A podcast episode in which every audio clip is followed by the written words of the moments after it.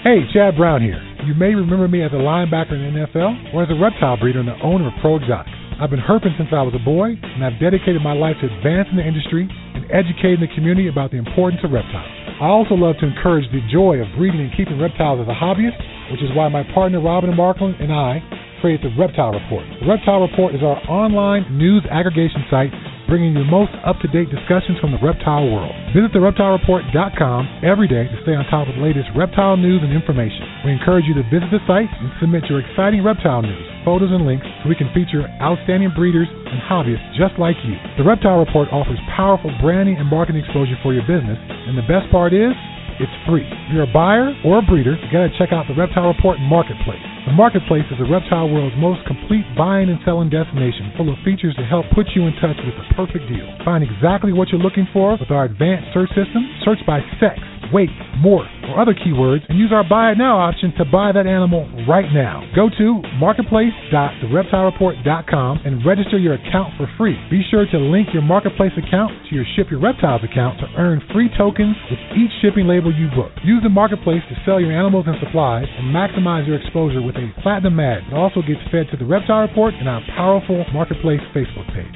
Buying or selling? Use ShipYourReptiles.com to take advantage of our discounted priority overnight shipping rate. ShipYourReptiles.com can also supply you with the materials needed to safely ship your animal successfully. Use ShipYourReptiles.com to take advantage of our discounted priority overnight shipping rates, the materials needed to ship the reptiles successfully, live customer support, and our live, on-time Arrival Insurance Program. We got you covered. Visit thereptilereport.com to learn or share about the animals. Click on the link to the marketplace, find that perfect pet or breeder, then visit shipreptiles.com to ship that animal anywhere in the United States. We are your one-stop shop for everything reptile related.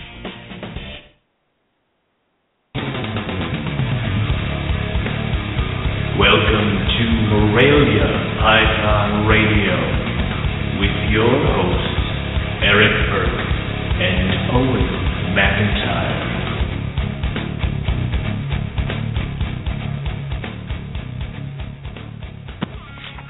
Good evening, everybody. Welcome to another episode of Morelia Python Radio. I'm pretty pumped tonight. Uh, we're talking carpet pythons again. You know, Owen, we said uh, last year that we wouldn't try to expand our horizons and and spread our wings and touch on other subjects, and it seems like we've sort of not done that. I guess because it is the season for carpet pythons. I mean, this is the time um, where everything cool is happening. You know.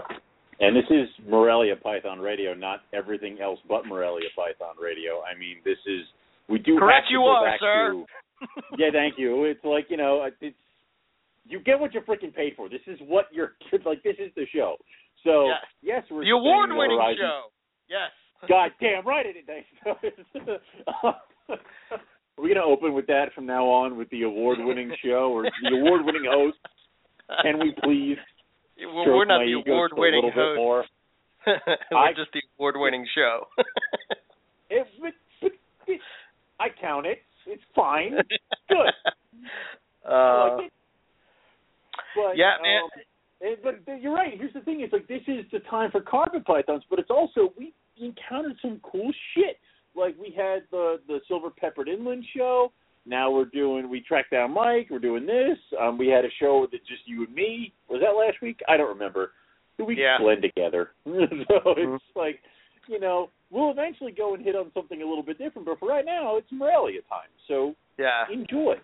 Well, I think Yeah. I think from what I see from the ratings and stuff, which Blog Talk has changed their ratings, so it's kind of like a little bit.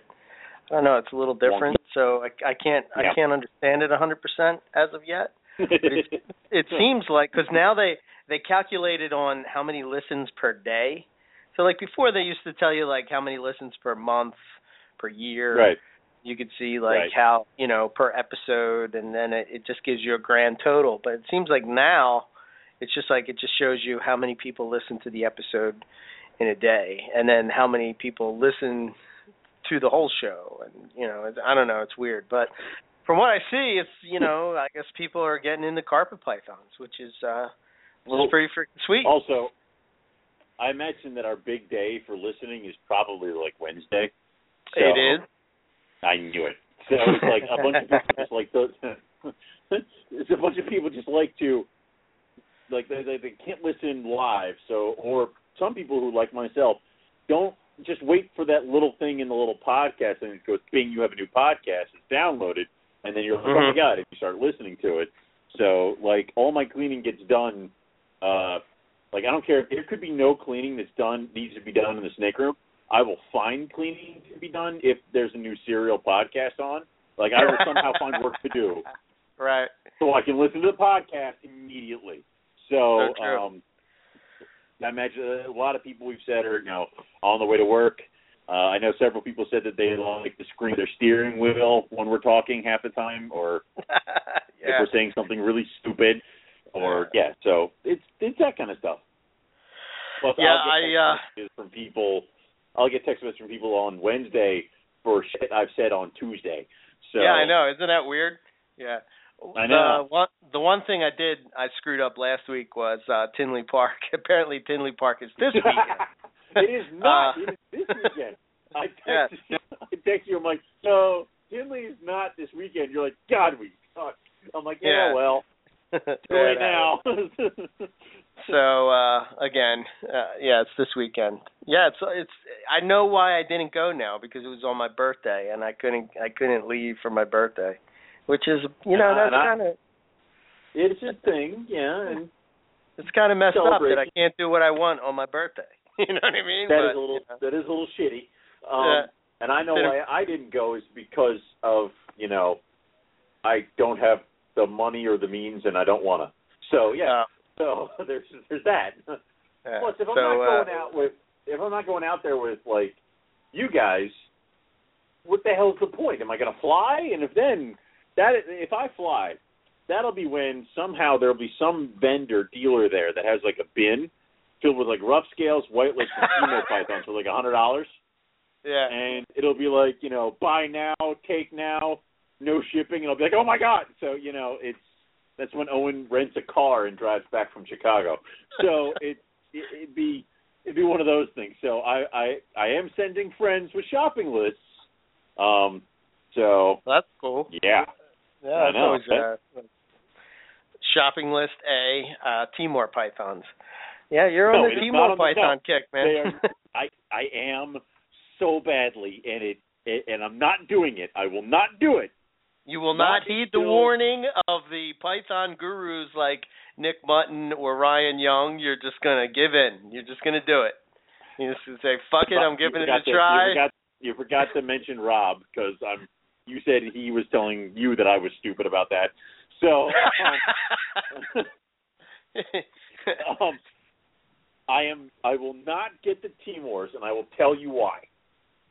Because, unfortunately for the Timor pythons, there are two pythons that are above them on the list that need to come here in the summertime. First Okay. is I need Inland. a pair of black. No, black Oh. okay. I need I need the blackface. It it hurts my soul that I have like five gold face white lips and no blacks here. Like I don't understand. So I don't know what you're talking about, man. Chad cooked you up with a good deal the last time we were at Tinley Park. I You roll- you roll. I They were right there, man. I hated. You remember I hated myself the rest of the day when Yeah. I said I couldn't do it. Like, do you remember the look on my face and how pissed off I was? Yeah. I want to avoid that again. so, um, I talked to Chad and numerous other breeders who are going to have the black face, and I am on everybody's list. So those will be that that will be rectified.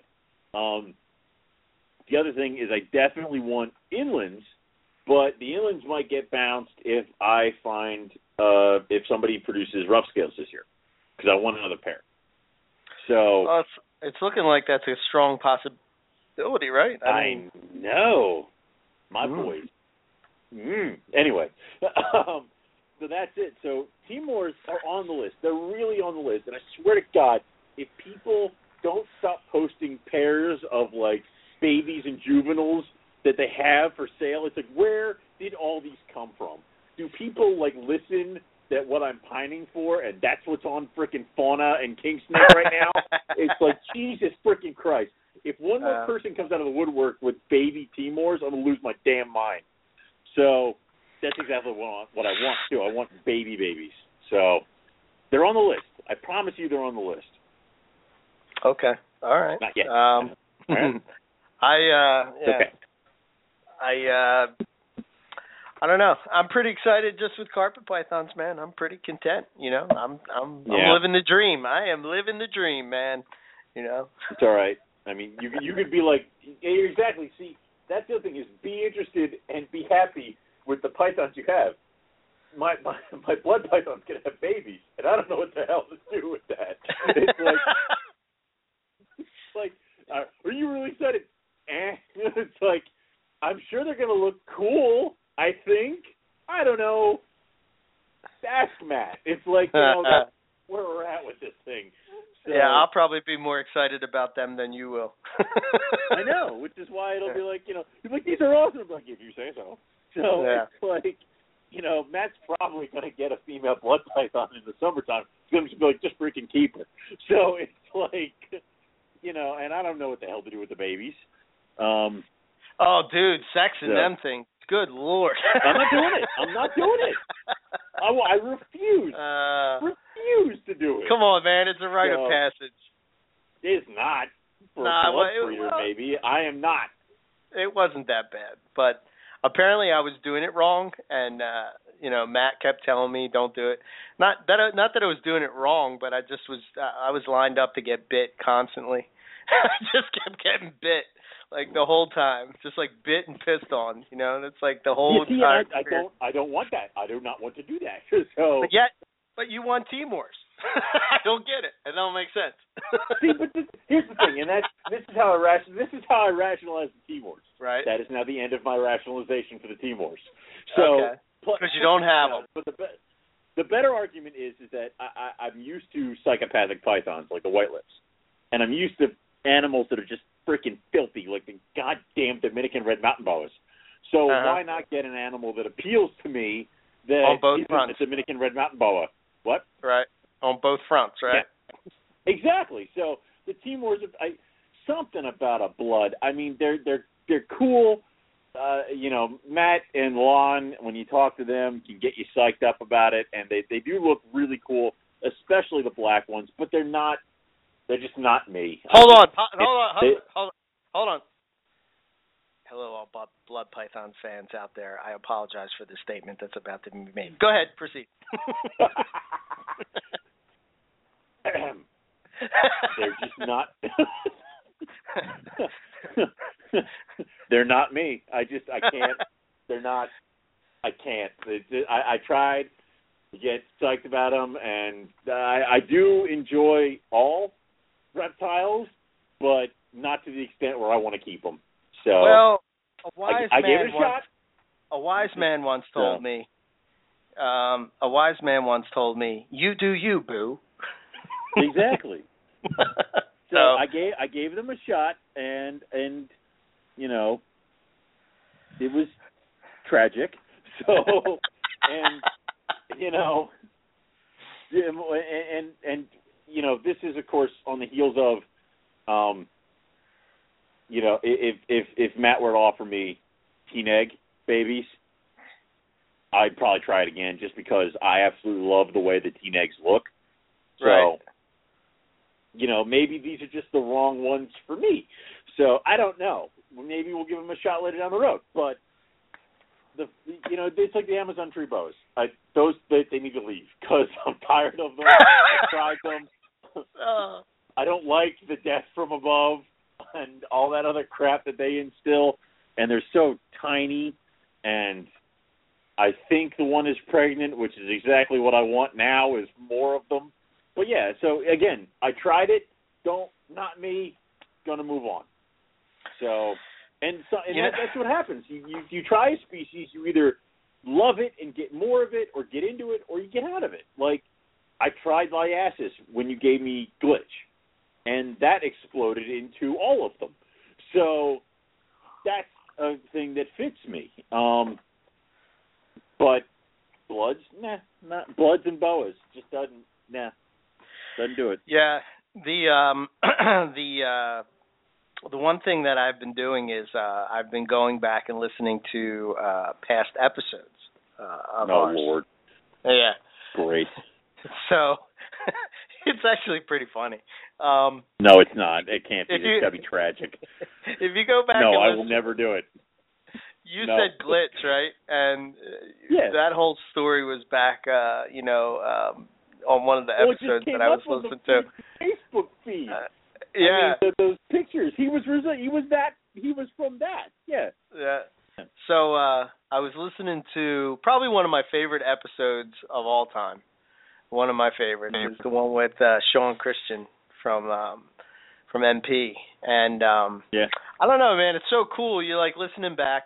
For one, I in I was I was talking to Rob about this earlier, but for one, like you don't realize how much you don't know at the time. Like at current time, like in five Oh. years from now, I'm sure I'm look back and I'll say, "Man, you were stupid," you know. And then like, so I'm listening back to like just just us talking about keeping reptiles and our experiences, and like, man, we we just We're wow. idiots. We're, We just we sucked. Like our Oh, our my God. the one thing was you were reading a question or something and uh when I write when I write the questions, I write them out and I'm just hoping that, you know, it would be the question that you would ask or whatever. Sometimes like now Right. you'll you'll ask the question but then you'll ask your own questions Uh, off of that question or whatever as as we talk. But back then it was Right, like we right. stuck to this script Word and word. like and it was like screwed up or something so somebody oh, screwed it up, right? But here's the funniest part. You go no, like this. I don't want to. Li- You say, you say, "Well, Eric doesn't trust me with with with asking questions, so maybe one day when I can ask questions, uh, I won't have to read these stupid papers." That's never ended. I'm still not Oh, trusted to talk or ask Yeah. questions. So, Oh, it's, it's but. See, that's why I don't go back and listen. It's right, right there. It's like no, yeah. So what I can't. what I what I've been doing is I was listening to uh we're doing a I've been posting up on um on Thursdays, Throwback Thursday, our old episodes and uh I just post the link over on the uh on the uh Facebook page. And uh you know, I, I just started listening to it and it's it's I don't know, it's just weird like you know, back then we we're talking about uh you know, zebra jags and like we're so excited about zebra jags, like, oh my god, oh my god, it's gonna be you know, like we're talking crap, about granite jags, we're like, oh my god, it's the coolest thing ever. Oh, I'm so pumped and excited, I can't wait to produce it. Oh my god, it's like, and uh, you know, today we're now like, we're like, yeah, Eh. well, it's funny Yeah. because looking back at even at that clutch where the incubator went bad, that zebra jag, um, eventually you you eventually I, I got him from you. So it was like, oh my god, the zebra jag that produced the baby, he's here now. So it's like yeah, it's almost like you hold this animal in such high regard, and yet a few years down the road, he's not even yours anymore. So Yeah. So it's like um uh so this was like when we did the one with Sean it was kind of early on in the in the very beginning. And um it was funny because at the time you were still like, you know, I just do I like coastal my coastal. type of guy. all I do. Yeah, yeah. You know, You know, So, like, when we're talking about anything else, you, you know, I don't know. I do. Yeah, yeah, yeah. It's reason number two. I can't listen to the backstories, but it's like, but it, it, every once in a while, I do like to think, what the hell had I never joined this show? I'd probably just have nothing but freaking coastal still, and none of those animals would be in there. It's all freaking your fault in the show. So, God damn it. we're a bad we're a bad influence on We're- you. Care- Well, see, we, of course we are, because now I'm a reptile nut who gets to sit down and talk to other reptile nuts. I had a blood python for goddamn sake. It's like, Yeah. how did that happen? I got negotiated into that. So- nice. So okay, Mike's going to be calling. Well, tonight's. Let's do this first. Uh, tonight's guest is Mike Mhm. Cross. Uh, Mike is. Uh, Yes. Mike's been a, uh, a loyal uh, follower of the show, and uh, he is uh, in. Um, he has pretty amazing collection, man. I mean, he has. Yeah. Uh, he has some top-notch animals. He reminds me of a lot of like. I mean, we'll get on and we'll talk about how many animals that he has. Um, but it seems like he's a guy that just kind of like lays under the under the radar, and he, he just he has some awesome stuff Some going people- on. So. and some people like laying under the radar. It's it's one of those things. Yeah. So, uh, yeah, he's a real cool dude, uh, and he's here on the East Coast, which even makes him cooler. Uh, so, um, we're going to be talking to him in a couple minutes. Um, it seems like we are uh, in the uh, again with uh, carpet pythons, but we're in the carpet fest time of year. Um, yes. So we got we got a bunch of uh, things that we want to just mention at the beginning of the show. Um, I guess the first one that I would throw out there, let's just do the. Um, so unfortunately, we can't go to this one because it's on the same day as ours. But uh, the 2016 Yeah. uh, Southwest, the Southwest Carpet Fest is in. Um, where is the Pazo? Oh man, what was the name of the place? Well, it's in California. Um, let's see. It's held at Living Legless Reptiles. Um, Okay. and it's at 12 noon on May 20th. Uh, and I guess they're going to go late into the night. Uh, they're doing a barbecue and all that stuff. And um, Which on is the awesome. 21st, oh, this is pretty cool. They're going to do a herping uh, adventure at the local uh, hiking spot. Um, so you want to talk to, you want to RSVP to Travis Johnson uh, for the address Mhm. who's coming with you. Uh, so they have a head count for food. Um, they'll be able to get you um, local hotel information and all that kind of stuff. Uh, there's hotels by there, uh, so it should be a good time. So it's Friday, May 20th, and Saturday, May 21st. um, Cool. The Southern Carpet Fest is April 30th. And Mhm. Austin uh, wanted me to uh, give people a heads up because they're doing shirts. So if you're interested in a shirt, um, Austin uh, Warwick, uh, just uh, give them a p, uh, just give them a PM on Facebook um, with the size and the quantity. Um, no later than 10 o'clock tonight. So I mean, basically, it's crunch time. Um, also, another way to get in contact um, with them other. Wait a minute. Also, another way to get in contact with them on Facebook. The shirts are 22 bucks a piece, um, and all proceeds of the shirts will go to USARK. Um, and uh, let's see. And when you do uh, message him, he will uh, let you know how to uh, how to pay for it. So, um, if you're looking for uh, for a shirt, uh, definitely hit him up. Uh, so, and if you're going to be, um, that's uh, Bill. Uh, you know, Bill Mhm. Siegel. Uh, he's the host, and um, it's uh, there. He's predicting that there's going to be quite a number of people uh, coming down April 30th. I know I'm headed down. I don't know about you, Owen. You're on the fence. You haven't answered me yet, one way or the other. But uh, we'll address I- that hey, in another hey, time. hey, hey, hey, hey, hey, hey. We have discussed this, if you remember go. correctly. Of course I'm not. old. So, I. I'm old. What's I your know, excuse? why we have to do it again. Yeah. I, I I have no excuse. I remember things. You apparently are off skipping through a field of flowers half the time I'm talking.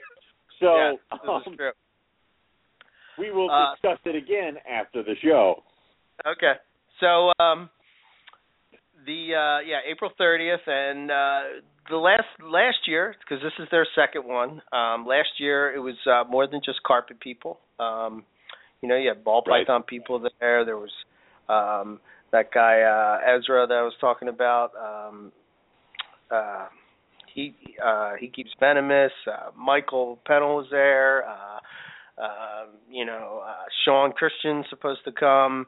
Um, you know, it's just a it's just a huge uh, it's it's a huge group of people. It's a great time to just hang out and talk snakes and reptiles and um, have some good food and good times. You know, so uh, they're expecting us to bring cheesesteaks uh, and Philly pretzels. Uh, other than that, Will that will that I don't know. those last on a plane ride? How do you transport a cheesesteak? I don't know. See, no that's that's that's a Philadelphia problem because I've never had to transport a cheesesteak over a long distance. It was usually in my hands, to the nearest table or flat surface that it could be easily eaten off of. So Yeah. it was like, you don't. What do you mean traveling long distance with it? You just eat it. So yeah. Um, November uh, November twentieth. What the hell am I talking about? Oh my God. uh, Um, we are so far out now. May twenty first, Saturday, is the Northeast Carpet Fest. The uh, Northeast Carpet Fest is that day, um, and obviously it's going to be in Birdsboro. Uh, Owen is hosting. Uh, it's going to be uh, a good time. You know, I don't want to put down the other Carpet Fest because if you're in the area, you definitely should come. But there's something to say about being the original, right? Right? Am I wrong? Uh, well, you know yeah, what I mean? Oh yeah. Oh yeah. Oh yeah. Oh, yeah. Everything. we could brag a little bit. Everything you started know. here, and I and I am going to put up a list on. I was thinking about this today. Um, I'm going to put up a list because I have, like, over this year, I've been like stacking, like stocking my bar area Mhm. with like a whole bunch of different alcohols. You've seen it, so Yes. I almost want to I've put noticed. up a list on Carpetfest. Be like, what should Owen include in the bar area, and just see what happens. And just so you know, I was so jealous of Bill's margarita machine. I was looking at them today. I almost bought one. So, yeah, we might have to rent one of them, my man. But uh I'm looking into that. Um yeah. one of the uh I know you can rent those uh you know like pina colada machines and stuff like that. yeah. Yeah. Well, it, everybody keeps messaging me about if I'm bringing uh the um uh apple pie. Um and that's not a pie, people. That's the um It is. That is a jar that Owen nearly died when he consumed it when Eric left it here. I mean, like, there's still one here. It's right there. I'm looking right at it. But Yeah. you after Carpet Fest, I cracked one of those open and I was like playing video games, just drinking. I think I called you the next day, going, I don't know how, but I just woke up on the floor of my bar. It's like that was. Hmm. yeah, I don't Yeah, remember what is good. happened. It it was good and that's dead. very dead. bad. Yeah. Yeah, I love it. so, So, so um so yeah, I'm going to be bringing some of that because people keep asking about that. So uh and uh, as we get closer, we'll you know get together a list of food. As far as shirts and all that goes, I don't know. I have to touch base, I guess, with Zach or Fee. I know he's kind of busy, so we might have to just repeat a shirt or something, or change the color, or you know what I mean, something like that. So, um, Mhm. you know that's where we are for that. So a lot of Carpet Fest going on. I mean, it's uh pretty much you got the whole United States covered right there. Uh if you're on the East Pretty much. Coast, you have a place to go. If you're down south, you have a place to go. If you're out on the West Coast, you have a place to go. Um if you want to go to all three, you could do that too. Uh, you know, life's short, man. Plane ticket, you know, you spend $500 on a snake, spend uh $200 on a ticket and uh you know you might uh make new friends uh make new connections learn a few things. Um you know i don't know. Just it's just a good time man. Uh and again uh, i should say uh cuz uh buddy was asking us about talking about you know making it a morelia fest. Um you know is people open to everybody. Yeah, Yeah, yeah. Paul, I I I don't um, care if you keep garter snakes, man. You want to come and hang out? Yeah, Come on, man. yeah. You know.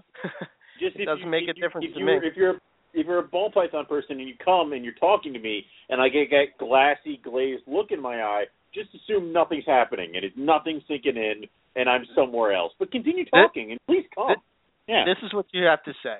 You know, don't say the word ball python. Just say you keep royal pythons. If you keep royal pythons, you're you're welcome. Yeah. yeah. Yeah. All right. Enough of us babbling. Let's get Mike on here. Let's get this going. He's sitting here on hold um, as we ramble. Uh, but uh, Mike, welcome to Morelia Python Radio. Uh, glad to have you. Glad you could come and hang out with us. What's Hey, up? what's going on, guys? Can you hear me? Yeah, yeah, you're good. we can man. hear you fine. All right, all right, good. So, Cool. what's going on? Uh, we're doing the normal thing we do on a Tuesday night, and that's talking to each other and somebody else. So, um, so, Mike, why don't we just go right for it? Uh, how did you get in? How did you get started in reptiles? all right. Um, I was kind of lucky enough when I was a kid, uh, my father was into the hobby pretty big. Uh, back in the day before the ball, uh, Python morph craze, and um, Mm. back when uh, you know just bull snakes were cool because they're cool.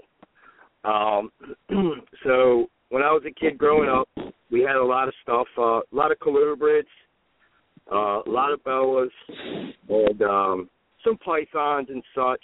My whole basement was full, and all I did after school was spend time in the woods looking for snakes. Um, you know, most kids were doing other things. I was walking in the woods looking for snakes and uh, turtles and stuff. Um, so basically, that's how I got into it. Um, what really got me hooked to where I started getting obsessed was we found on one herping trip we found an eastern worm snake that looked gravid. Mhm. So my father brought it home for for me. And he said, "Let's see if it lays eggs, and we'll hatch them and release them." So uh he set it up in like one of those little five gallon, uh like they use for the betta fish, five gallon aquariums with the glass lid on top with some peat moss. And uh Mhm. sure enough, I went to check on one day after school, and they're they're so tiny when they hatch. Oh yeah. Um, and there they were, and ever since then, I was pretty much hooked. Um, then I got obsessed with turtles. I kind of went through stages, um, which I think a lot of people do, where you know they're they're uh, one thing, so they want to keep that. Then they keep that for a little while, and then they go through another stage where they like that thing Mhm. until they kind of grow into deciding what what really makes them go and what they're passionate about. Um, and uh, that's pretty much how I got to where I am today. Cool. Very cool. It's cool Thompson to, was a huge part of that too. Who's that? Uh, Ted- Ted Thompson. When I was um, yeah. when, when back when he was first uh, getting into it, he lived right over the uh, Maryland PA line, Mhm. and uh, him and my father talked a lot on the phone, and my dad would, you know, include me a lot in those trips. We drive up to his farm, and uh, I'm just going to tell you, you know, being young like that, and uh, being crazy about reptiles, wanting to learn everything, going up to Ted's place was just amazing for me. I mean, you'd walk in and just, uh, I mean, it, two floors. I mean, you look over to the left, there's a nine, ten foot croc monitor. You walk into, you think, yeah, you walk into a room, and I mean, it's just there's nothing but racks, um, colubrids. Um, it's back when he first uh, brought some of those Carolina pygmies up, um, and he was showing me where he got bit. You know, showing me his thumb, and we walk into a closet, and you'd think it was a wall, and he'd he'd move, he'd there was a little handle attached to it, and he'd open it up, and it was a walk-in incubator hidden in the wall. Jeez. So, uh, like that was a big part of that of me kind of getting uh passionate and wanting to get into snakes myself too. So. That's uh that's pretty awesome that uh you know you you got into it with your dad because it's similar to like with me. And you know I can't Mhm. imagine I imagine I, I mean I'm thinking like back to 2012 when I hatched out my first you know snakes and how it was it was a done deal. If I wasn't if I wasn't addicted at that point you know that was changing uh spot so like to be that young and to to see that that's pretty pretty awesome That is awesome.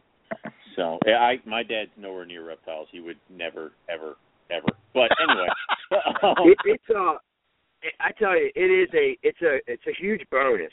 You know, um I mean, looking back some of the memories, um finding our first Eastern Kings. We would do you know, we do a lot of field herping and um you know, I a lot of those experiences it's pretty cool because I get to share that with people. I, that's what I like doing now is just sharing how it used to be. Um I guess that's because why I kind of have that old school mind mentality still a little bit right when Yeah. it comes to you know today's world where when I joined Facebook it was like wow this is a whole new world of herpetoculture.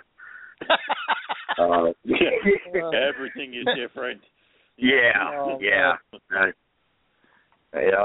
So You know that's uh sorry Owen, I keep jumping in, but um It's all right. Go ahead. But- this is the radio show. um, it's I'm sure we'll get into this at some point, but you know, I was talking to Rob earlier, and um, we were talking about you know the forum and um, Mhm. how different it was. Different it was. Like, you know, like I'll tell you this experience. I, the other day, somebody was buying a snake from me, and I, I went to look on my own page, on my own page, for a post that I made, and I couldn't goddamn find it. You know what I mean? Mm. Like, you know, and Yep. I don't know, like when it was the forum, it just seemed like it was all in one spot, and you were. I, I don't know. I used to get so excited to go and just like see what was going on and like who had what and you know i don't know you know i guess that, that's a little bit of like enjoying the old days but i i would i really really wish that that would come back i know i'm dreaming too. but Me too. Yeah, yeah. I'll tell you, beat- I'll- beating I'll- the dead horse. I'll briefly say that one of my only regrets about not getting more involved with social media and getting online and getting on forums is just that because when I eventually ended up getting into carpets, I was kind of um I kind of found and started getting on Morelia Python forum towards the end before, you know, they had the issue with the Right. forum and everything and um when I you know, got on there, I thought, wow, you know, this is great. I can't believe I've been missing out, you know, all this time on a great forum. And there, then there it went. No more, you know, no more forum, no one posts. Yeah. And it's like, man. And, you know, I don't know if it's just because I'm a little older and I kind of like that kind of stuff because it seems like Mm. some of the younger guys are all about Facebook. And, and I get it because that, you know, that's that's all they really know to be honest, Yeah. Right. is the fast paced, you know, face mentality. But um I don't know. yeah the uh the the other the other thing that i was going to going to say is i forgot to say it when we were just talking when i was just mentioning it is that what had happened is um somebody is uh contacting me about um uh poison ivy. And i'm trying to get the lineage and stuff. Well i have the lineage but i just want to make sure that i have the story nailed down. So uh i i, I had talked to uh jake milbrat a while ago.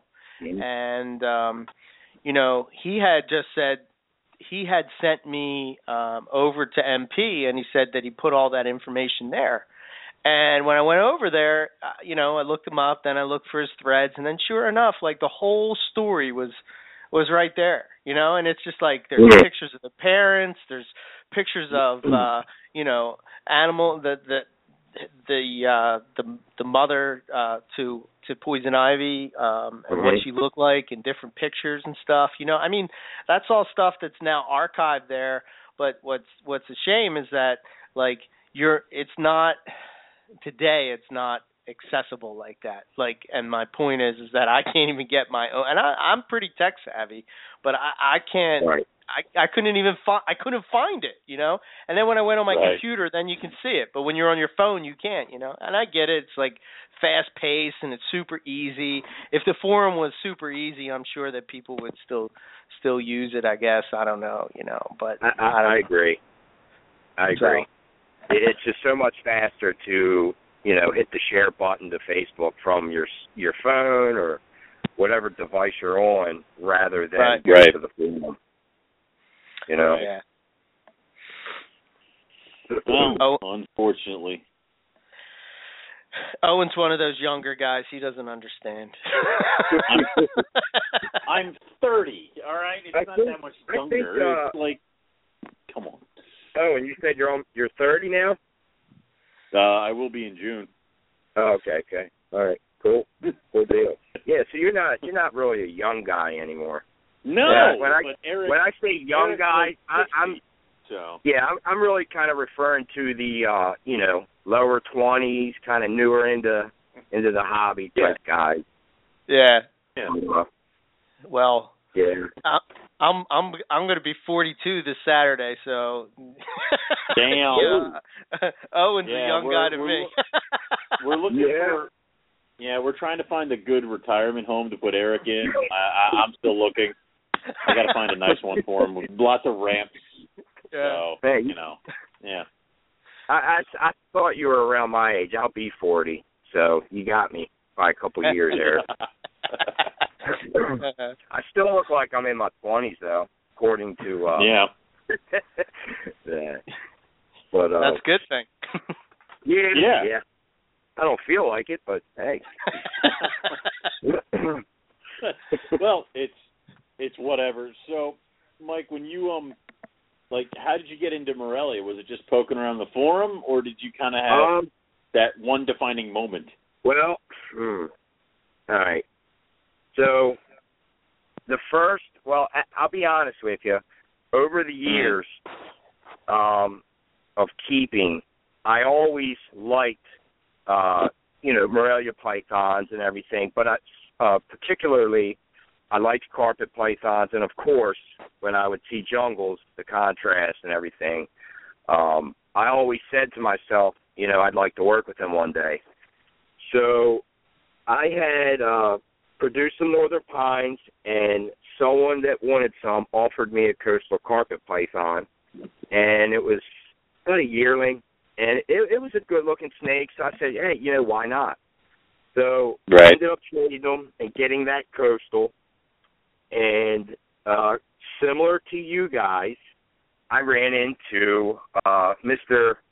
Allen himself and he Oh, was your persuaded me to yeah he persuaded me Yeah. to take some animals home and it just started from there basically and uh seeing that photo remember the the photo they posted in reptiles magazine um Yeah. the will larry tiger jag when they did the pairing and all seeing that photo you know i said to myself i have to have that snake Yeah. so it's kind of what started started how I got into Morelia. Um, and then of Cool. course the, the Simalia kind of branched off of that with the scrub pythons and everything. Is that the main focus of your collection? Can you kind of give us a little Right. overview of your collection? Yeah, right now, um, working with mainly the IJs, coastals, and jungles. Um, I, I pretty much have every, you know, I have tiger jags, tigers, caramels, super caramels, reds, um, kind of a little bit of everything when it comes to coastals. Um, I'm just honestly focusing on selective breeding right now with those. Um, I'm trying to think. Uh, I have a lot of things going on. I mean, I could be here forever to tell you what I'd like to do um, as far as focus, Mm-hmm. but um, for right now, I'm just going to focus on what I've been doing um, with the super caramel stuff. Um, 2018, I have a lot of stuff that should be, you know, up to size, and I'll be doing a lot of uh, pairings that I haven't really, you know, shared on Facebook or anything. But Mm-hmm. um, other than that, I, I'll be honest. Uh, I'm really passionate about selective breeding jungles. I see what uh, Chris does consistently over there at Headhunter, and um, Mhm. you know that's that's where I want to be. I want to be able to consistently produce knockout jungles. But it just um, I just don't think there's anything that can beat it. You know. Yeah, Yeah. I'm uh, uh, this year I'm currently in the market for for jungles, so like the uh the research for pairings and stuff and see who has Mhm. what and you know all that kind of stuff. And you know it's really like amazing. Like it, well two things I always think of and I've said it before but the one thing is like how far jungles have come with the selective Mhm. breeding and you know i mean we're talking about animals that are just insane i mean they're just insane like They are. it's Yeah. crazy you know and it just it keeps me focused on the other carpets and where their potential can be you know i mean Yeah. Yeah. uh, Yep. so i think you're on the right path you know Yeah, I also um the IJs. I saw the IJs you posted earlier. Um, wow, Poster Child. yeah Oh yeah, those damn. Yeah. And then um I saw the follow up photo of the wild caught from Nick, and um the group of wild caught IJs I have. I saw their parents uh before Mhm. they were they actually perished in a house fire.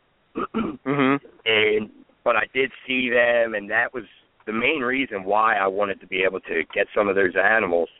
Uh, the potential, I think, is there to bring out that nice light color that we all like, and the female wild caught was completely striped. So I'm hoping that you know maybe I can select a breed for some pattern and then bring out some color and then maybe outcross them into you know a, a already established established line like uh, Poster Child or uh, you know one of those lines. Right.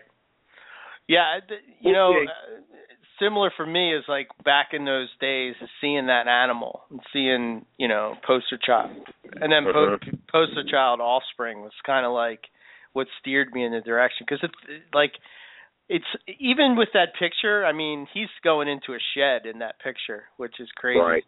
You know, but Yeah. like I had the the light tent set up today, so I figured, you know, why not? Let's just get a picture.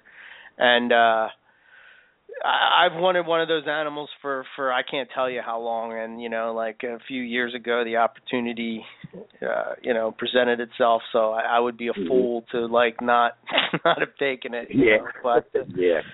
the cool thing with IJs is there's three colors. With jungles, there's two.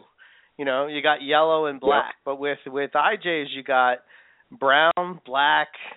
Uh, you know, you got and like this tan and like it turns into maybe yellow, depending on you know which ones you're working with. But yeah, there's tons Right. of potential there, man. Absolutely. One thing I, I'll say, and and you know, I'm sure you guys have seen this too in, in your IJs. The the wild caught group I have, when the sun goes down, the, they are so lavender at night compared to during the daylight. Um, Mhm. it, it's really impressive how it looks Yeah. compared you know, from night and day. Yeah. And Yeah, uh, there's it is. sometimes when I'll go in at night and look at them, and I I just can't believe how good they look. yeah, it's like Yeah. a different snake sometimes. You know, you're like, Yeah. what? Yep. Yeah, Yeah. that's cool. I'm only saying this. I have two IJs, and none of mine are wild caught. So I'll I'll just agree. Well, I recently, um, again, another opportunity uh, presented itself of uh, to get a 2.2 group of uh, captive hatched, which to me is basically wild caught. Um, pretty much. IJs. So uh, you know that should be pretty cool. You know, I mean, Yeah. it's the only carpet that we can get from the wild. Right. you know, so I don't know, Well, but legally. I think um you know with my mindset with that was why not just get my own blood, you know, instead of going and and just starting out with animals that people have already put a lot of work into. I Mhm. wanted to kind of start from scratch. I kind of like uh Make your starting own. my project, Right. yeah, my projects from the ground up and, and just taking my time and seeing where they'll take me. You know, that's the fun Yeah. of it to me. Yeah. that that that would be fun.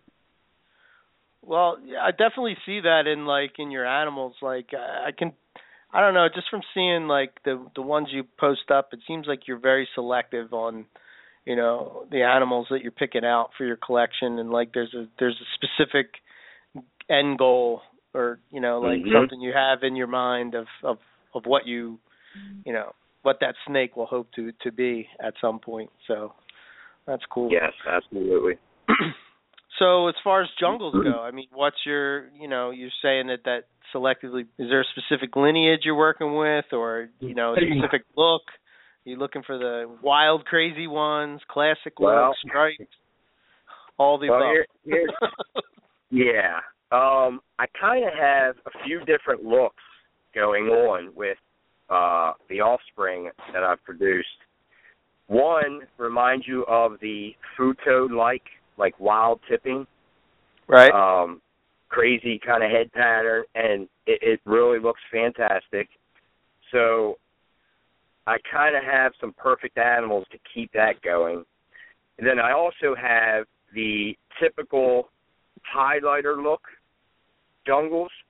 okay. Um, so, um, you know, I'm kind of selectively going to match up uh, th- different animals that look similar and try to try to just um make them better. To be honest, see where Yeah. see what I can do with it. Um, because I do I like like the Futo look where you have a lot of tipping, but clean. You know, and it has to it, you know it has to have uh I don't know. There's there's just a certain look to it. You guys know what I mean about being clean with tipping. Um, Yep. Mm-hmm. you can Yep. have an animal that has crazy tipping, but it's not a dirty looking jungle. And then I also like animals that have a deep velvety black, um, and thin banded jungles.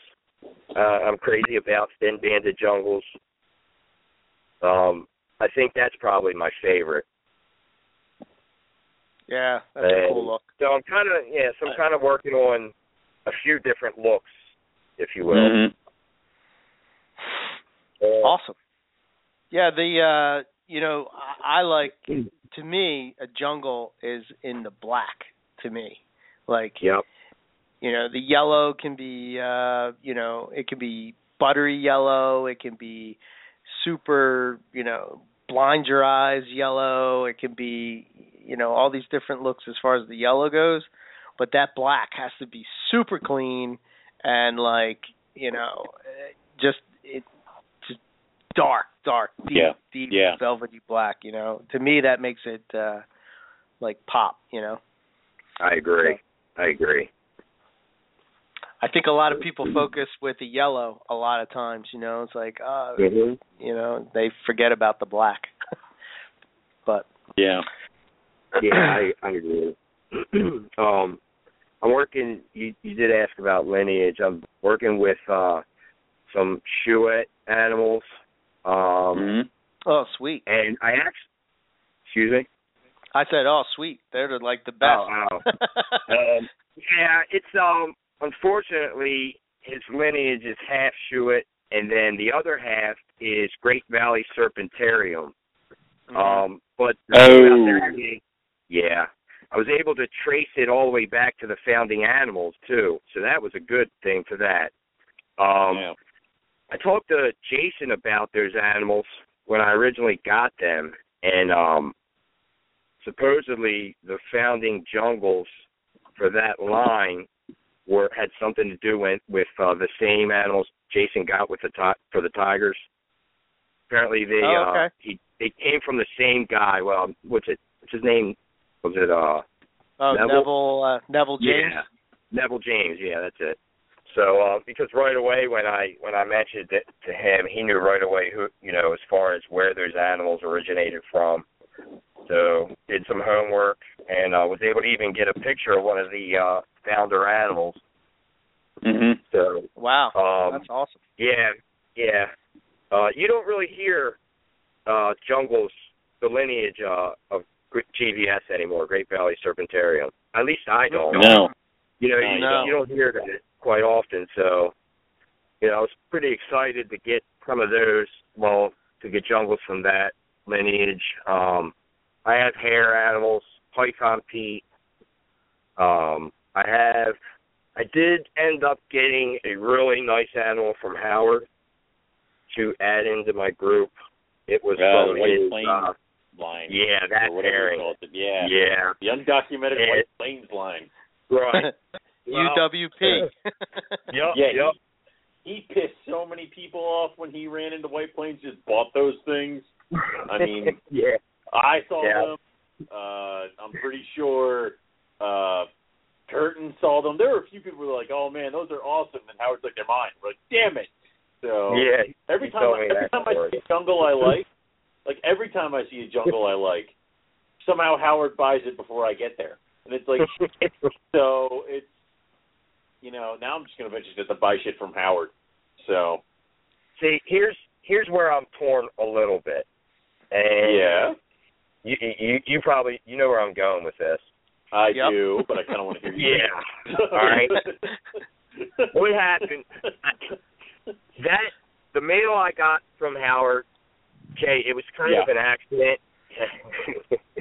which An they all seem to be. I, I accidentally Yeah. acquired a new animal. Um, yeah, I dropped money and then someone handed me Yeah. this well, weird, and then I felt he awkward kind of back. I like to tell myself he forced me to take it, but um that happened.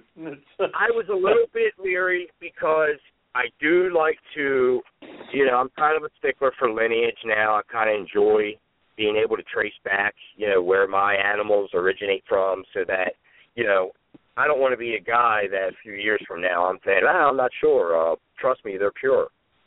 You know, um, so Right. I was a little bit leery about getting that animal, but I did take it, and then uh, it was right around the age where they really start to color up. So Yeah. after a few sheds after I had it, it colored up really nice. So I was I was glad I you know I'd gotten it.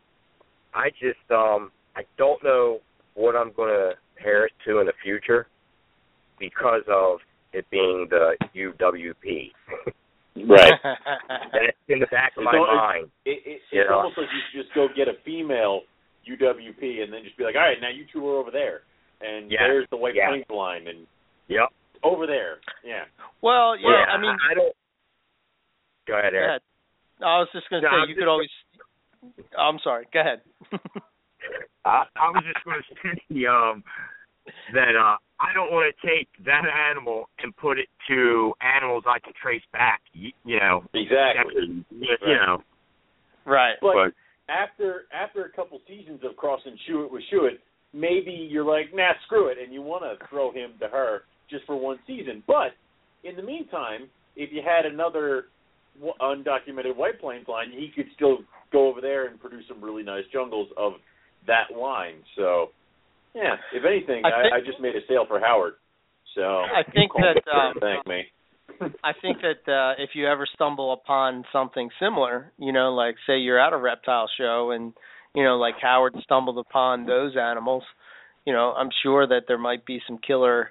You know, every once in a while you see these killer carpets pop up, and you're like, eh, I don't know, is that a, is it, is it, is it this, is it that? You know, you could always just sort of uh use that as sort of that type of project. You know, like it's like how I do the citrus tigers. You know, the one animal in the citrus tiger lineage is like, you know, sold as a jungle, but everybody says it's a coastal, and you know, and then you got the high contrast Queensland. Is that are they jungle coastals or are they, you know, Right. you don't you.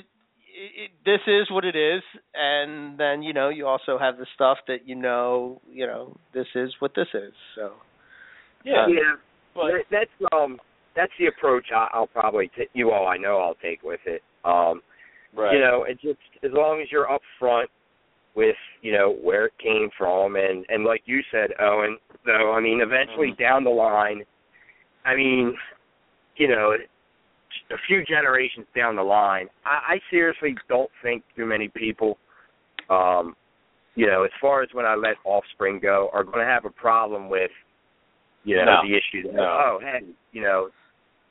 So we'll see. No, Yeah, I was just gonna ask like that. everything. Do you guys Yeah, think everything. that uh do you guys see that like it seemed like years ago that, you know, being pure or not pure was like a make or break situation for a lot of people. And it seems like it's moved away from that a little bit like you know, you have you have guys that that that are strictly you know pure and this is what we do and you know we don't cross anything and you know it's almost like you know where to go if you want to get that. But I, I very rarely. Maybe it's because people know what I do, you know. But I, I never have people really ask me that question, you know. Yeah. I don't know. Well, well, I think what, and, and I think Mike's the exact same way, and you're the exact same way, Eric. It's like uh, I have my projects that are pure, and then I have my projects that aren't pure. But every once in a while, like a bug will gnaw at my brain about what the offspring between that one and that one would would look like. Now, as long as both those animals have projects that I really, really, really want them to be in, that crossing will never happen. But a couple of generations down the line, after I've done all my breedings, and those two animals are free because their children are now old enough in breeding, and they're continuing on the projects that I want them to be involved with, that those little thing that was gnawing at my brain is now starting to really, really get in there, and I cross them anyway just to have just to see what happens. Mhm. But there's a difference between your projects that you want to keep pure and the stuff you're doing just to see, like for fun or you know, if Right. just to see what might happen. So, like, who's not to say that somewhere down the line, after Mike has done so many Chouette crosses, it's ridiculous that his Chouette boy or girl is sitting out there, and the White Plains line boy is sitting out there, and they both have children that are now continuing to breed to continue the lines. And he's like, "Yeah, screw it." He chucks them together, and he might be really, really happy with what comes out. So I say don't limit yourself, and as long as you are upfront with what it is, go ahead, knock yourself out.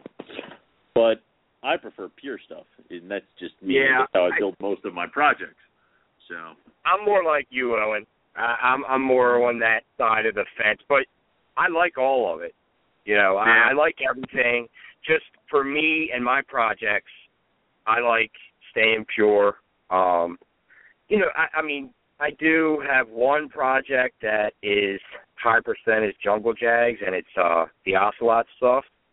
Okay. But besides that, uh, I, I have your mindset, Owen, when Yeah. it comes to that stuff.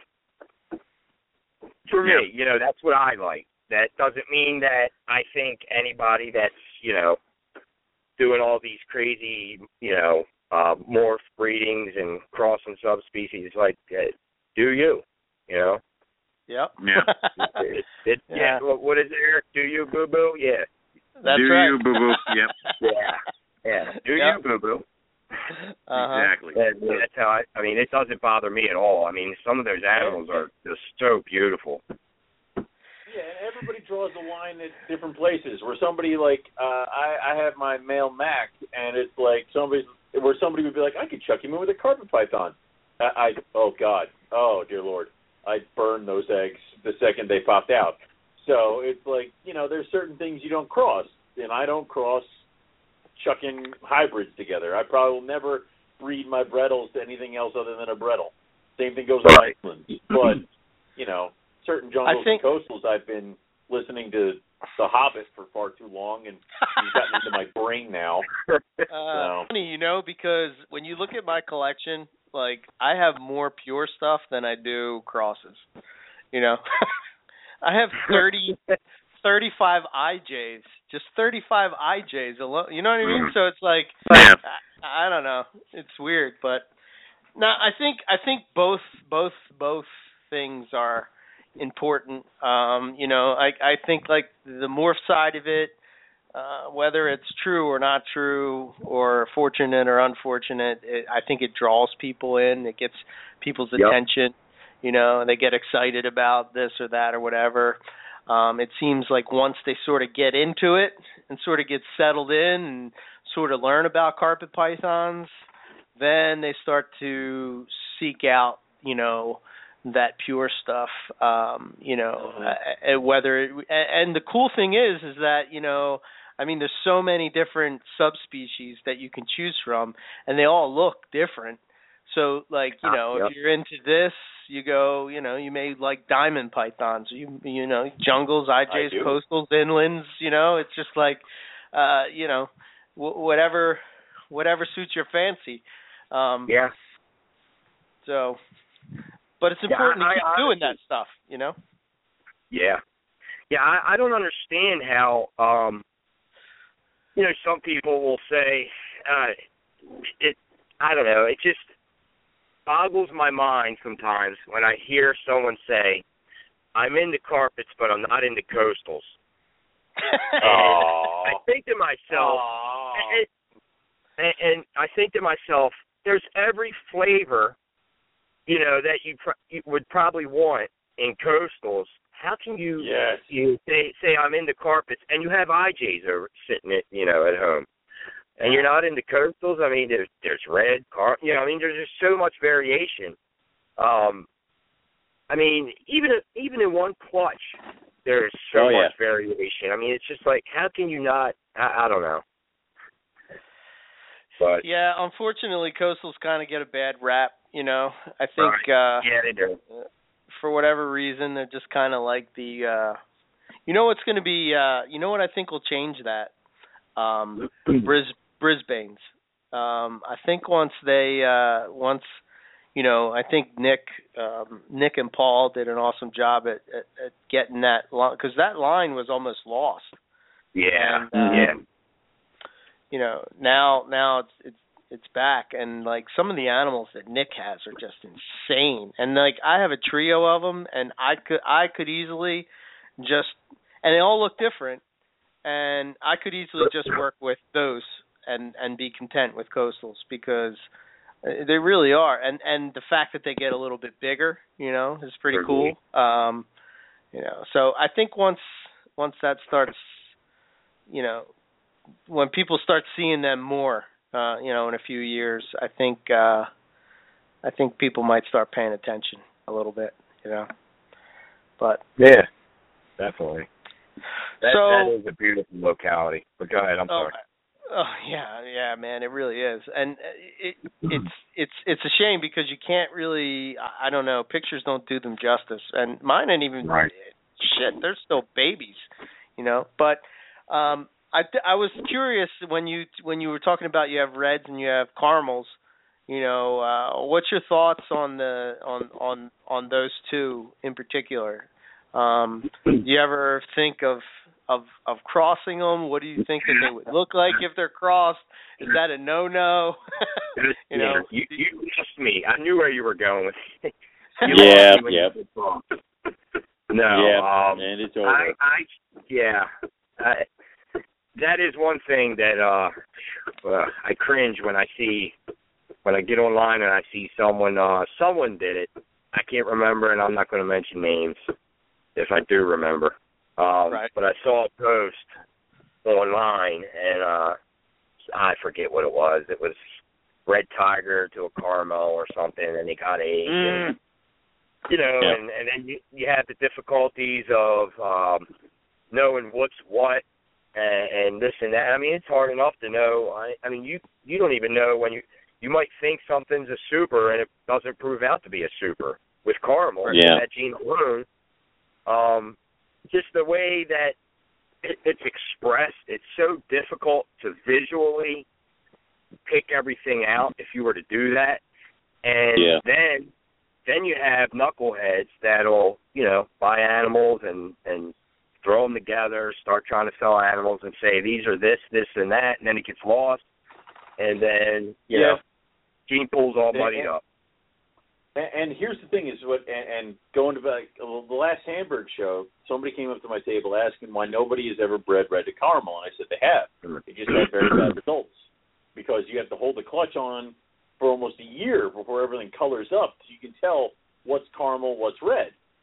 And it, it's almost like this guy would not be discouraged because he ended up going and talking to several other people about what to do about the red and the caramel, and it's like, like, am I talking to myself here?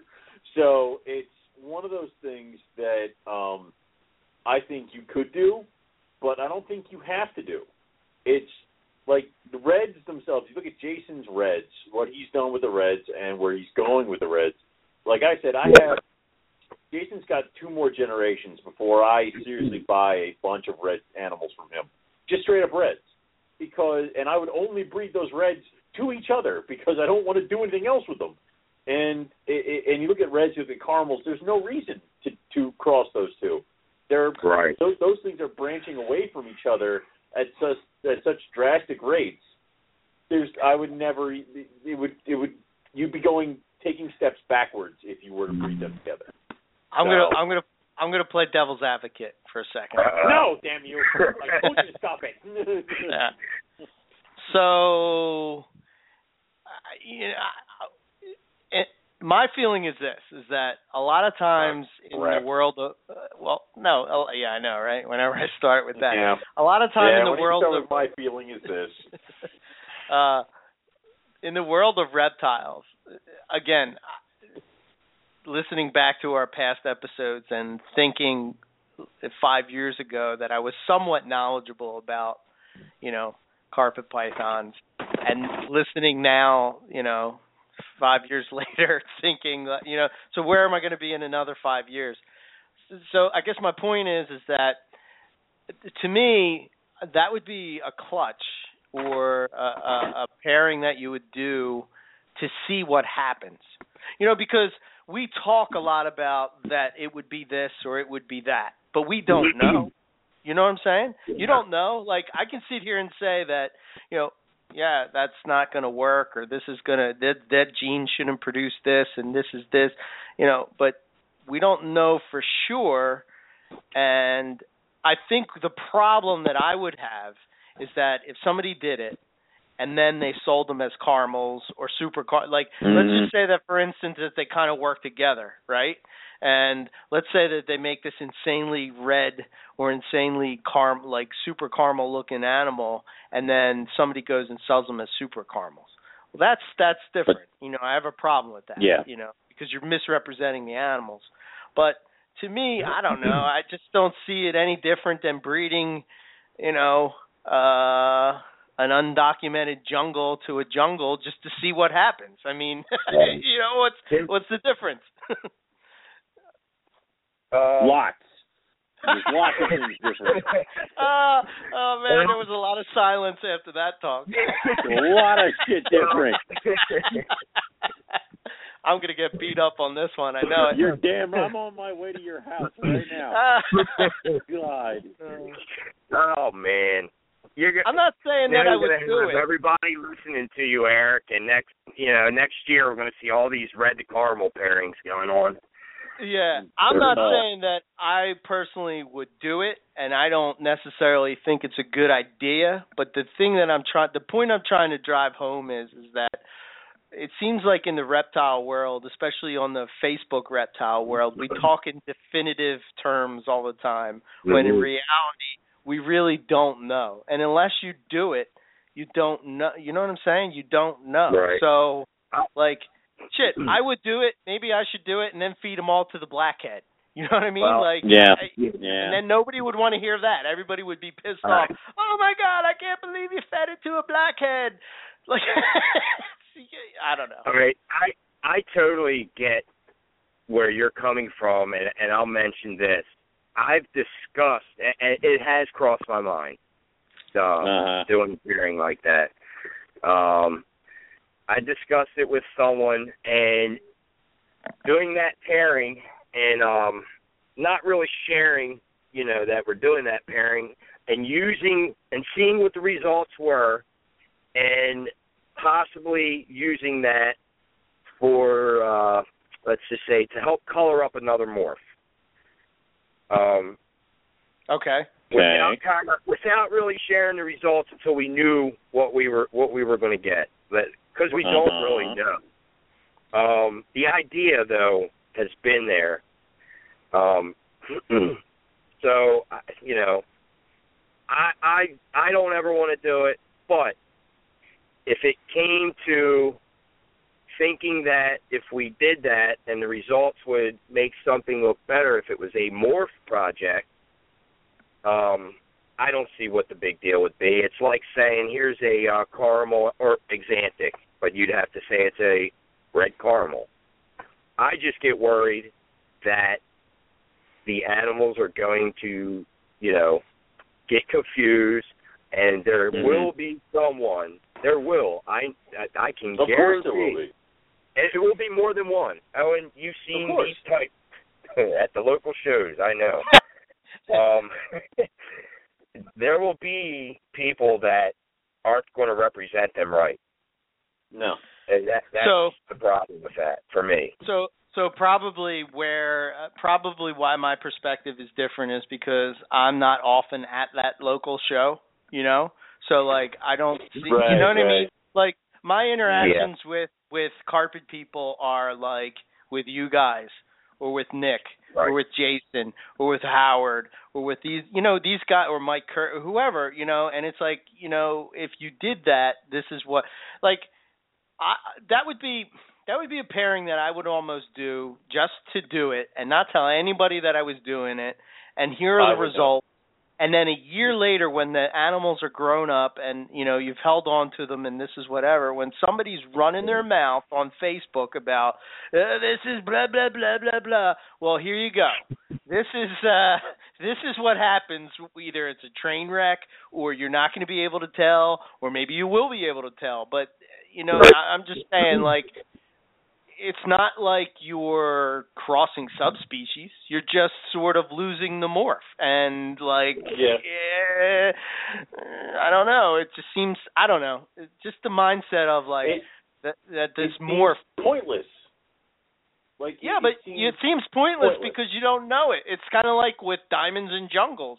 I mean, breeding Well, a diamond to a jungle seems pointless. Losing, you're losing Until you do it. Breeding, it, it, it seems pointless, like you said. It's like breeding a stripe to a banded animal. It's like you've now defeated the purpose of both of them. Where you Well, can easily just take the stripe and breed the stripe. Do not Well- bring up your freaking tigers, or I will beat Yes. you to death. Well, yeah, that's my point. No, that's exactly that my point. That's stop. my point. If I have a banded Stop. animal Stop defeating Right. my good arguments with your facts. All right. and, and you breed it to a striped animal, and then all of a sudden all of them are striped. Uh, I walked well, right into this, and that Yeah, sucks. exactly. And then, God damn Yeah. it. God Yeah, damn I it. don't- I don't know what happened with that pairing. Yeah. Neither do I. You, those Yeah, results no, were does. fantastic. I know. That pissed me off. It's like Eric's like, I'm gonna breed tigers with an albino. I'm like, oh good, so they'll be ugly. Look, I got all stripes. God damn it. It's like one can the universe work in Owen's favor? Like, please?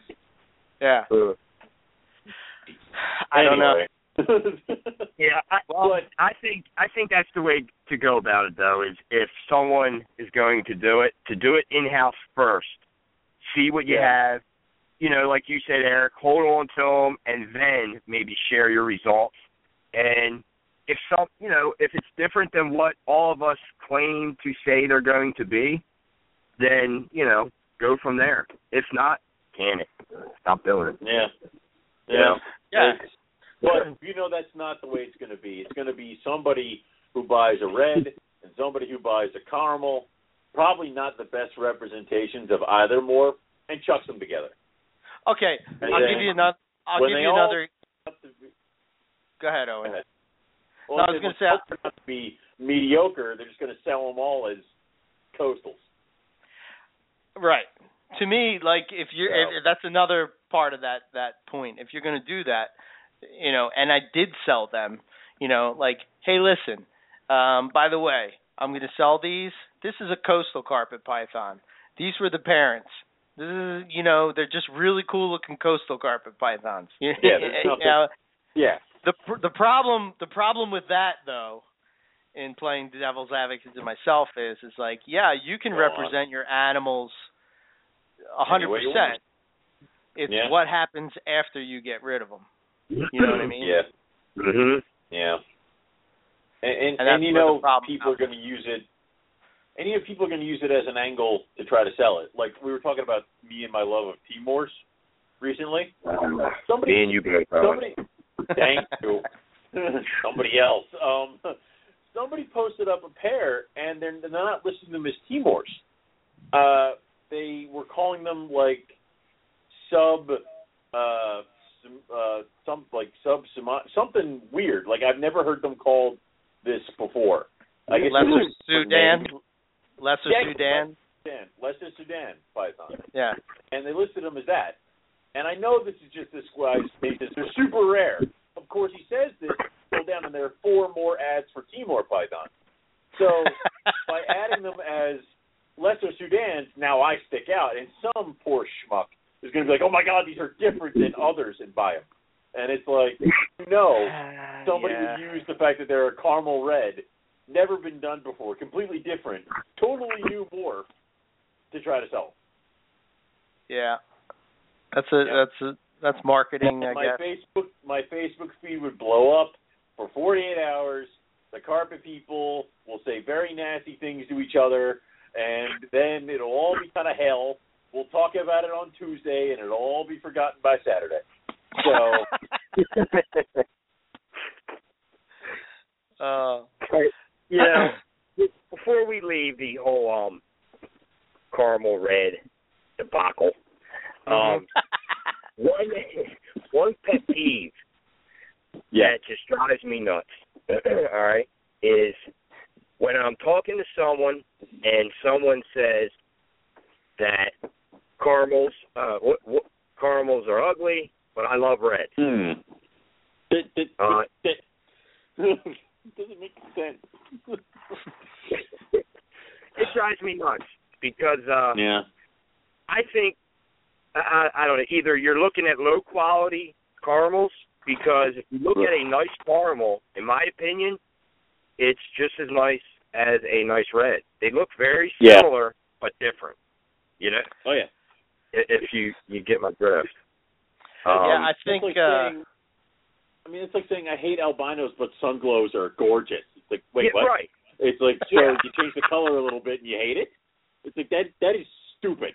So I I mean, I don't know. I don't know. I don't know either. I can't. I would say It, it, uh, it drives me nuts. I would say that that uh, that to me is what um, the one thing I notice with Facebook in particular is that it sort of fractured the um, it, it, it, on the good side of it. I mean, we've talked about this before. On the good side of it is that you get to talk to people that you probably never would have talked to outside of your your little world, you know, outside of your little bubble. And on the bad side of it is, is that you know that that little bubble is now fractured to where it seems like there's all these teams. It seems like this, no matter what the what the situation is. I mean, you could be talking about music. Uh, you know, you could be talking about. It's just like I'm on this team and you're on that team, and for some reason, if I like reds, ooh, you can't like caramels. You know what I mean? It's just like Yeah. it's just a weird mindset, you know. And uh, Yeah. you know, I, I'm with you, man. They're both cool. You know. It's Yeah. exactly like people assume because I breed caramels that I absolutely must like throw things at Jason Balin, which I do, but for different reasons.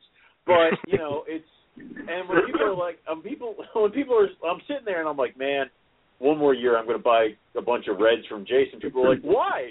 I'm like, so I can have reds. I like reds. I have red tigers. I have red jags. I would like, uh, but I bought into the reds when they were like the first things out of the eggs. So you know, Jason is Right. so much more with them. I want better looking ones. So it's like, you know, people are shocked Yeah. to hear that. And I can appreciate the reds and I can appreciate the caramels. So it's Yeah, some I, I'm people, just I don't like excited. battle lines. Yeah. I'm just excited for uh for the you know my reds as I am for the caramel stuff. Yeah. Um, you know, I, I mean those extreme reds that Jason produced, they, they Yeah. are they're great looking animals. Um, so I'm hoping maybe next year to be able to get lucky enough to maybe hatch a couple of those out. I ended up getting some animals from him that are related to the animals that produced those, I believe. So and and it's funny that that, that. red that red stuff from him pops up in the weirdest places. Like I bought a red jag from him that the father was the same one as all the red tigers. right. And I've mixed it. I've done it.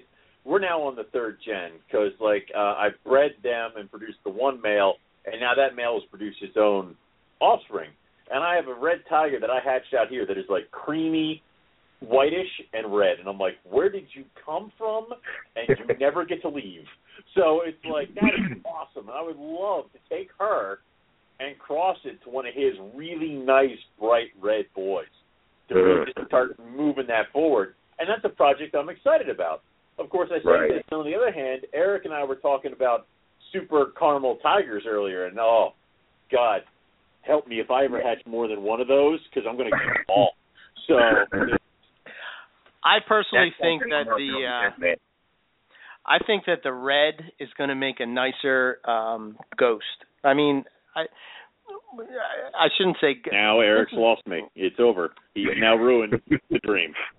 So I think that the red, like the red animals, if you look at like Jason's adults, they seem to have this sort of. They seem to have more of a hypo, like like a like if you're looking at ball pythons, like a, a like an orange ghost type of look, like they're in mm-hmm. shed type of thing, whereas caramels.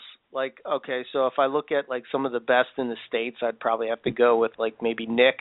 Um, his Yeah. they they have like that yellow. They're they're they're like gold, right? So Mm-hmm. like to me, I don't know if you already have that sort of hypo look going on. I think that that they're just gonna like when you make a red Axanthic. You know, it is a coastal Owen, so you don't have to jump off the roof. It's not the end of the world. Why don't we just do caramel red Axanthic? Make, Ah, it, make God. it that one. There you go. Might as well just do that. Caramel jag to a Brisbane, cross it with a Rockhampton, and then we'll throw some other shit in there. It, mm, Look at my this brain. guy. All of a sudden, he's he's got a guy that agrees with him on the show, and now all of a sudden he's got he's like he's like all cocky and all like. He's not cocky. He's not cocky. He's like, yeah, Eric. That's funny. Listen, Dr. Frankenstein, just because you Uh. filled the docket with people, that doesn't mean that my views are any less. I say good day to you, sir. I lo- I love it all, man. I love it all. Shut I have up. love for everything. Yeah, yeah. Yeah, I do too. I do too. I just, you know, I just don't uh don't uh work on projects like you do with the morphs and all. I'm more more the pure guy, locality type guy. Right. That's all. But I do. I like all of it. I enjoy all of it. I enjoy, you know, learning about all that stuff and um seeing everyone's animals they're hatching out. And it doesn't mean I won't ever jump into that. You know, I, I mean, I can see myself maybe certain things, like I said, um, uh, Axanthic granite jags. Um, Yep. Mr. Oreo, that thing, oh, that thing's uh, beautiful animal. Yeah. yeah. You know, um, so it's not to say I, I won't ever have projects like that, but um, you know, I just like uh, sitting back and kind of looking at everyone else's right now. Yeah. Yeah, I can I I can I can get with that. You know, it's definitely uh, you know you want all these different things, and it's like you can only do so much. I think you know that's one of the things that uh, I do like about you and your collection, Mike, is that you seem very focused, which Mhm. seems to have brought you uh, really good results. You know what I'm saying? Like I see a lot of times, like a lot of people will. I may I may even be guilty of this when I first started out. Quiet Owen. Um, is that I- like you're trying to I just didn't say a damn you're- thing. you're just trying to you know get this get that get this get that and you have no real sense of focus with a project or like selective breeding animals and you sort of like uh lose time whereas somebody else is like they specifically I think Chris the Chris's from Headhunters are like this you know? I mean Yeah. I'm sure at some point they could have jumped into uh morph carpets but they stayed stayed the course. And look at Right. you know you know what I mean? Look at where they've come now from from where jungles used to be. I mean I would say hands down would you say that they're not probably the best jungles in the states? I mean Yeah, yeah, I, I think so. And know just the consistency year That's after it. year. yeah You know, I mean they they've I so worked on a project to get it so spe- so specific that it seems that their animals, you know, throw consistent results. Yep. Whereas, you know, some people could get two two smokers, two uh B grades and the rest are shit, you know. right? How often do you see when uh they post the jungle up? You, you don't ever see it and say, "Hey, it's okay." You're like, "Yeah, it's a nice jungle." You know? Yeah. I mean, and I find myself whenever I see a post from thinking, yeah, I mean that's it doesn't get much better. A lot of those animals um are really really nice. That's sort It's of like year. Yeah, that's sort of like like when I was talking to them or saw them, my idea was to do that, but do that with IJs. You know, that's why Yeah, I have mhm, the yep. collection of IJs that I have. So like a few years from now, like yeah, I'll have morphs and I'll have this, but like people are gonna say, man, his IJ's a killer. You know, if you want a really Right. nice IJ, you know, you go to Eric. You know, or you know, that's that's kind of the, you know, the the my hope. You know what I mean? I can Right, only hope that I can get there, but so Yeah, that's a that's a project of yours that interests me a lot. Um I'd like to really get more into that with the IJs and really focus on those a lot more too cuz uh I'm with you. I think the potential is huge. yeah. They're smaller. Uh, there are Yeah. a lot. There, there, there's nothing like uh, you know. Looking at all my carpets, for some reason, IJs have these big, bulky heads that are just like they're just so impressive to me. I mean, I don't know. It's almost like their head doesn't fit their body. It's like they have these Right. huge, bulky heads and these this tiny body. You know, where you think this big coastal's behind it, but I don't know. You know, we'll hope. We'll hope. Hopefully. So, uh wow, man, we didn't even need questions. I know, right? we just we just Wow. start talking and we're distrust. Jeez. we're good to go. Uh, Yeah. I'm gonna I'm gonna I'm gonna veer off the questions for a second, and I know that Go um, for it. you guys are are um so you know you guys are like really kind of selective breeding, but you do work with some morphs and stuff. Um, Mike, what's your feelings on when it comes to to combos as far as like you know, okay, let's take caramel jag or red jag or red tiger. Are, are you a fan of naming it what it is, or are you in this mindset that it should be called something like uh, you know, bubblegum jag or something like that? Like a Some Oh my God. Yeah. some I stupid her- name. I did see the post on the uh, carpet discussion group yep. Yeah. um, about this topic. To me, personally, you know, I really don't care. Um, do what I do. You know, I study my animals. I learn from my animals. Um, and here's my thoughts on it. I think that if people want to do that, that's fine. But I think the people that have some type of education about carpets and the genetics, they're going to know what a nickname is. They're going to know what genetics that is. You know, so when someone says marble, you know, we know what it is. When someone says sunglow, we know that's a caramel albino. Um, Right. The problem is newer people. You know, um, they might not understand what that is, but um, they can always ask. I mean, they have to educate themselves. To me, it really doesn't make a difference um, at all. honestly, I really don't have a, an opinion about it. Um, I did Right. think about that and um, and read that topic, and that's why I really didn't respond because uh, yeah, it really doesn't make a difference to me. Right. You know, I mean, I, I like, you know, I like saying uh, I'm working on a ghost project. I know what a ghost project is. You know, Right. that doesn't mean that everyone will, but you know, we're here to teach and you know spread the word about carpet. So people that want to learn what things are, they're going to figure it out. So if people want to name combos, you know, nicknames, then you know, I'm fine with it.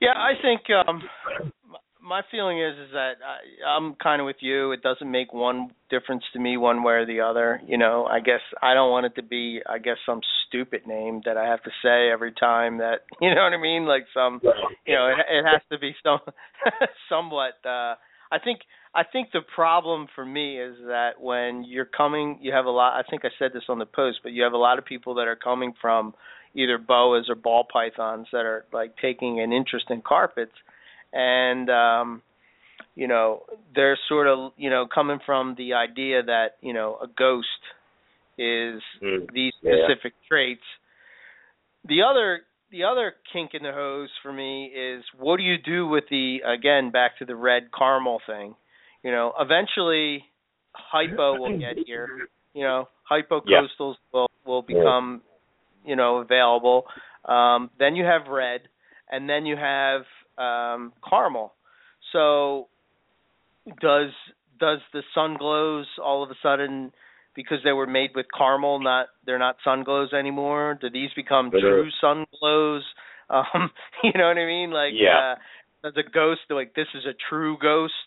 Like i don't know. It's yeah, just and I've I've thought about this and I've had this discussion mhm. because it's almost like and I, and I'm of the school of if it's something brand new, a completely new morph, then it can get a name. If it's a combination, then call it what it is. I, I know the names are going to get really, really long and really, really stupid, but you got to call it what it is. So it's like with the silver peppered. The silver peppered was a brand new thing, so we call it silver peppered.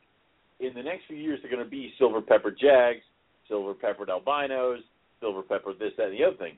They don't get a new name just because there's a new morph added to the combo of the silver pepper. Um, that's just the way it is, in my opinion. And it's gotten to the point now where if I am making caramel het Axanthic, I'm calling them caramel het Axanthic. I'm not calling them het ghost. Because like Eric said, hypos will get here. And I yep. fully believe that the hypo Axanthic or ghosts will look different than the caramel Axanthic. It, even like there could be some overlap where a really really good looking caramel Axanthic looks a lot like uh mediocre uh hypo Axanthic. So it's like you gotta you gotta call it what it is. Otherwise there is going to be some confusion later down the road where it's like, well, this is a ghost, but so is this. But which one was the hypo involved? In? Yeah, that's gonna be tough. So, yeah, it is going to be very tough. So it's almost like call it what it is. If it's a caramel Axanthic, the caramel Axanthic. If it's a hypo, then you can call it a ghost. So, but it does, but it does sound so much better when you say ghost tigers. Ghost, of course it does. But this is going, this is going back to the calling it Timor a lesser, whatever the hell you were calling it. So lesser soon does. Yeah. You. So, and, and you know, don't make me start calling animals that come out of rogue hippopotamus because I will, and then I'll ruin everybody's lives. So uh, that's cool. yeah, it will. Um, I think it, it it won't be confusing though once we get to that. Yeah.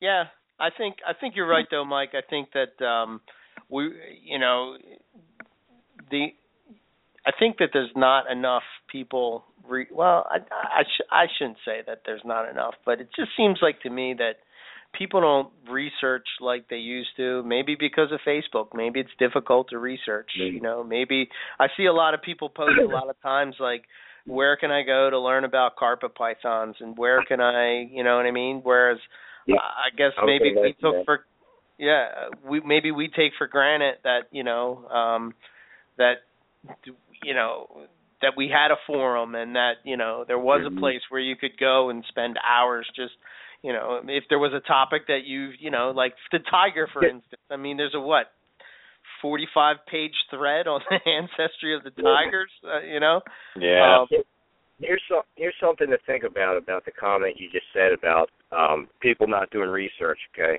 mhm. nowadays with the younger people, they pretty much Google everything. How Mhm. many Yeah. times when you get on Facebook, do you see someone like you just said posting a group? Hey, I'm getting ready to get this snake. What size cage do I put them in? Oh, for the love You of know, God. or um, how often do I feed them? Uh, it just seems to What me it? that it's laziness. yes I, I don't know. which is why the forums aren't popular because you know it's like it's this mentality. And you know i don't necessarily blame young people. It's just that this is what they know. It's immediate satisfaction whereas you know like you just react to something. It is. You don't have any chance to think about it or whatever. It's just like it pops on your phone and you know i, I mean I, I don't know. It just seems like when I, I don't I don't know. In the in the earlier days for me when I was getting into carpets, you know, it's like you didn't have that right at your side. So like, you know, I was super excited to come home from work and be like, "Oh shit, I got to get on the forum and see what was going on," you know, like what what what what's happening today or, you know, who hatched out what or, you know, I don't know. Yeah. It just it, it, it seemed like that that from those days there was like people that did pairings and you you would watch the whole process and like you know uh, I remember Luke Luke would post up like you know hey this is my IJ pairing and like you would walk through the whole season with them right on the thread. I mean you would see when they locked and you would see when the it's just like it doesn't flow like that on the way it is on Facebook you know? I mean on Facebook it's all broken up It's you know it's more um it's less information I think on Facebook. It seemed like on the forums you would get a lot more details. Um you know, more discussion about, you know, whatever it is that's being posted. Nowadays, just seems like it's more or less uh this is this animal, you know, produced last year and I'm guilty of the same thing on Facebook. It just doesn't seem like there's a lot of people discussing the animals as much. Seems like it's more of a lot of check this awesome animal out, people like it or say, Right. "Hey, that's cool," and then that's all you really find out, unless someone really pokes and pries about, you know, Right. the animal itself. I don't know. Right. The new day, it's the way it is nowadays, I guess. Um, you know, Mm-hmm. Ima- imagine me. I mean, it took me. I didn't get on Facebook um, until it was December, I think, 2012, almost 2013. But I finally was talked into getting on here, and um, actually, uh, few people told me, you know, just get on there and use it as a tool. And you know, it's a great tool for meeting people um, and for doing what we do. But there's also a lot of eh, things that I don't like to see on Yeah. there with, uh, with the drama. And like you said, Eric, I, I do sense that there's um you know, like a fractured community. Seems like, you know, you have pick of the week, which to me that's kind of always been like our main little spot to post. And it, you know, then you'll have someone start another group that doesn't like what's going on in another, you know, Yeah. um for instance, um and this is not to change off of carpets, but David Means has scrub pythons. Well, Yep. the guy went on there, started buying up a whole bunch of scrubs, and David was giving him some information that he had asked about, and I think he didn't really like uh David's, you know, comment or whatever. So he goes and starts another group. So now Yeah. I see in his group, I'm seeing people that are getting into scrubs asking him information and he's not experienced, they should be in a group where, you know, guys with years of experience are on there and can really help them out and give them correct info. And um, you know, I think that's a big thing why it's kind of like a divide. There's never like just one page, one group Right. that everyone, you know, kind of stays with. Yeah, I would almost be happy if like, you know, if MP sort of moved to Facebook. You know what I mean? Even if that was the case, you know, like this is I, I, I to me it wouldn't even matter, but it just seems like that, you know, of of course there's certain people for whatever reason it's like they're anti Morelia pick of the week. All right. Okay, so they Right. go and they Whatever. have the, this other Yeah. group.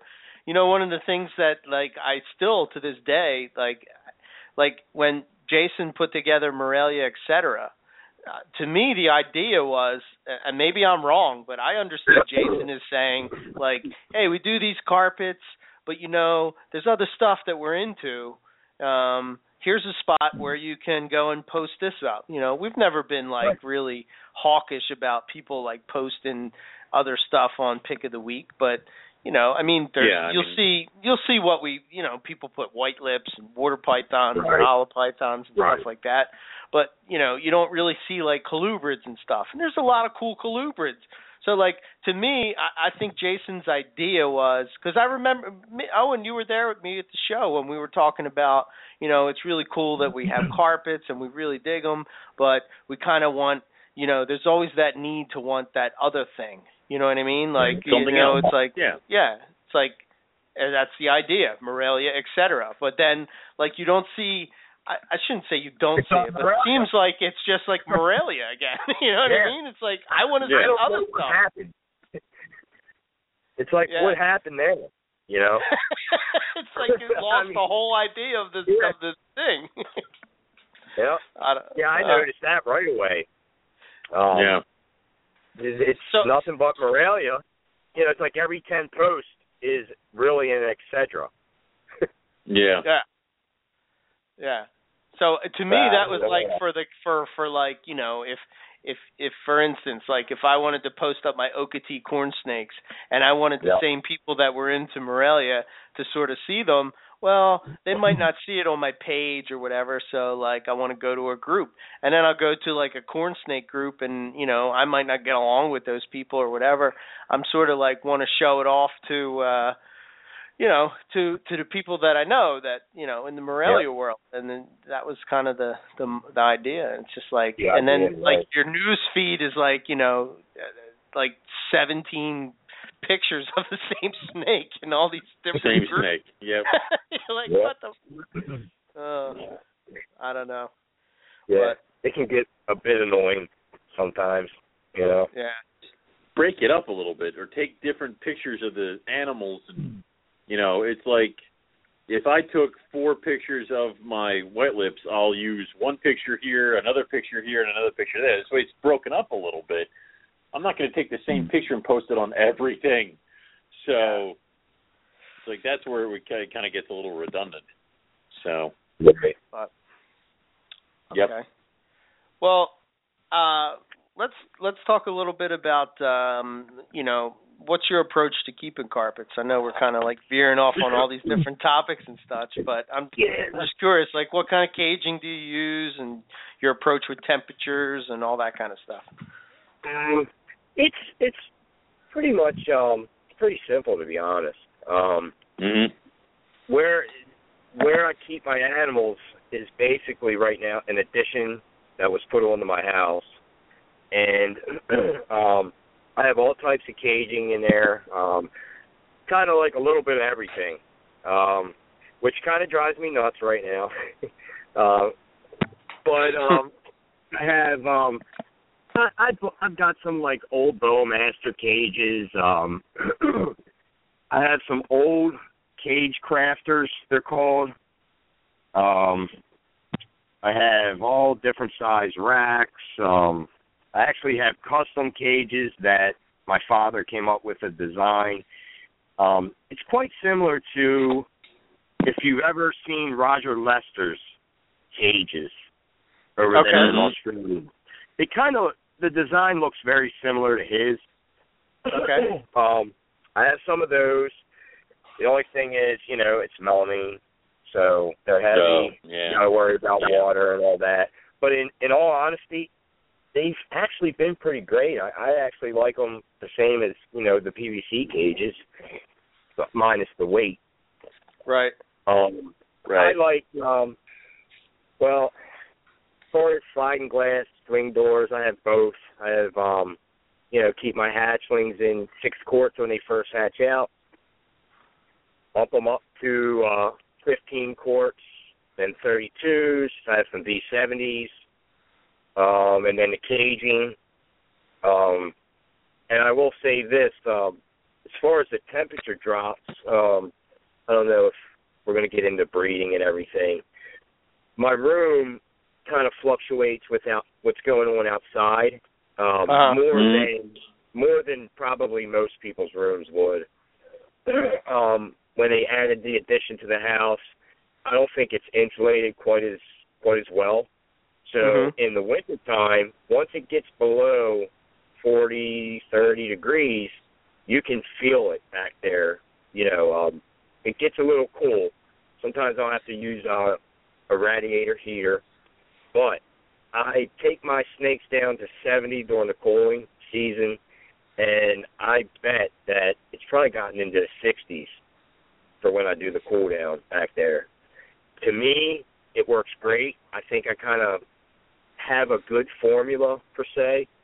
Mhm. Um, you know, last year the pairings I did, uh, you know, I had one female that I wasn't sure if she would go or not, and she didn't go, but the other pairings went well. Mhm. Um, but um, other than that, pretty basic. I don't put my hot spot too hot, maybe 85ish, uh, 86. Um, sometimes, you know, gravid females, I'll, I'll get a little warmer for them. I, I honestly, I I read my snakes. I Right. really Mhm. do. Um, I'm constantly in there, minimum once in the morning, once in the evening, and that's minimal every day. Um, and, and I kind of, you know, kind of read them, and, and you know, to adjust, you know, my husbandry and everything.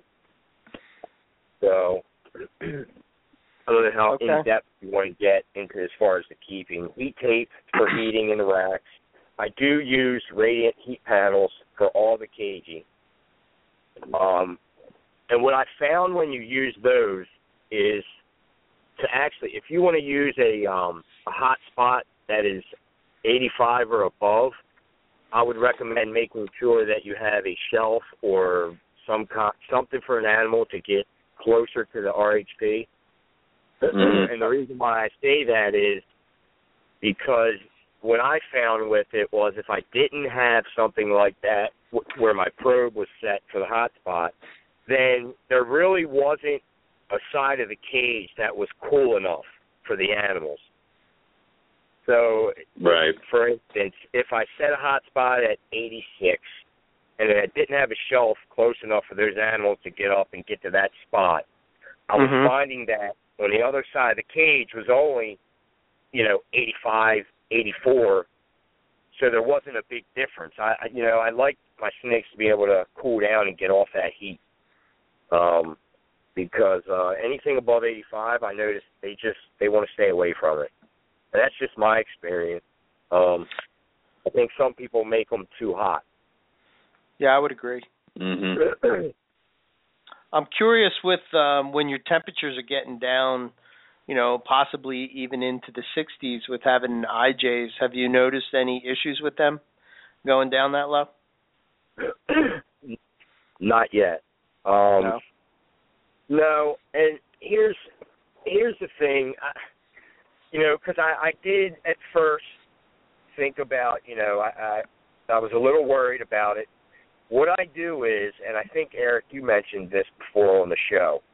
I keep Mhm. my IJs and my jungles higher up in the room Yep. because Mhm. it's a little bit warmer um, in the room. Like do is um, when it's really really cold, what I'll do is adjust their temperatures to about 70. So if it does get down into the 60s, they have that option to get on the heat.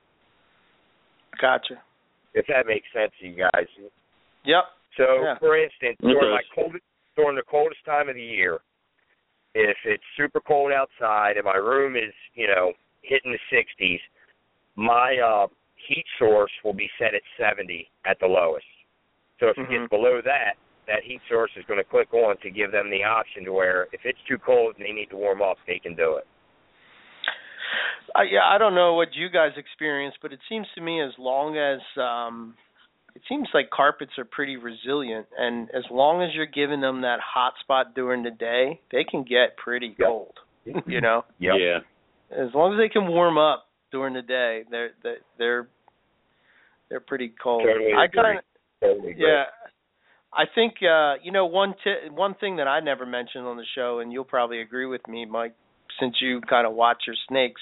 But one of the things that I look for is like I notice that if I walk in and I see that my carpets are coiled really really tight and they're Mhm. on the heat like Mhm. super tight to me that's telling me eh maybe they're a little maybe that's a little too cold, you know. Um Yep. I, I just see like I don't know how to explain. It's almost like they're on eggs uh, to a certain, you know, like they're super tight ball, like they're trying to conserve every little bit of heat. Um, I might ju- adjust that. I noticed that with the the snakes that I keep on the on the lower eh, lower part of the room. Um, Right. Mhm. Sometimes it'll be like that, so you sort of adjust accordingly. But Yep. Yeah, I, I do the same. Um, ah, I forget what I was going to say. I had a thought, but it slipped my mind just now.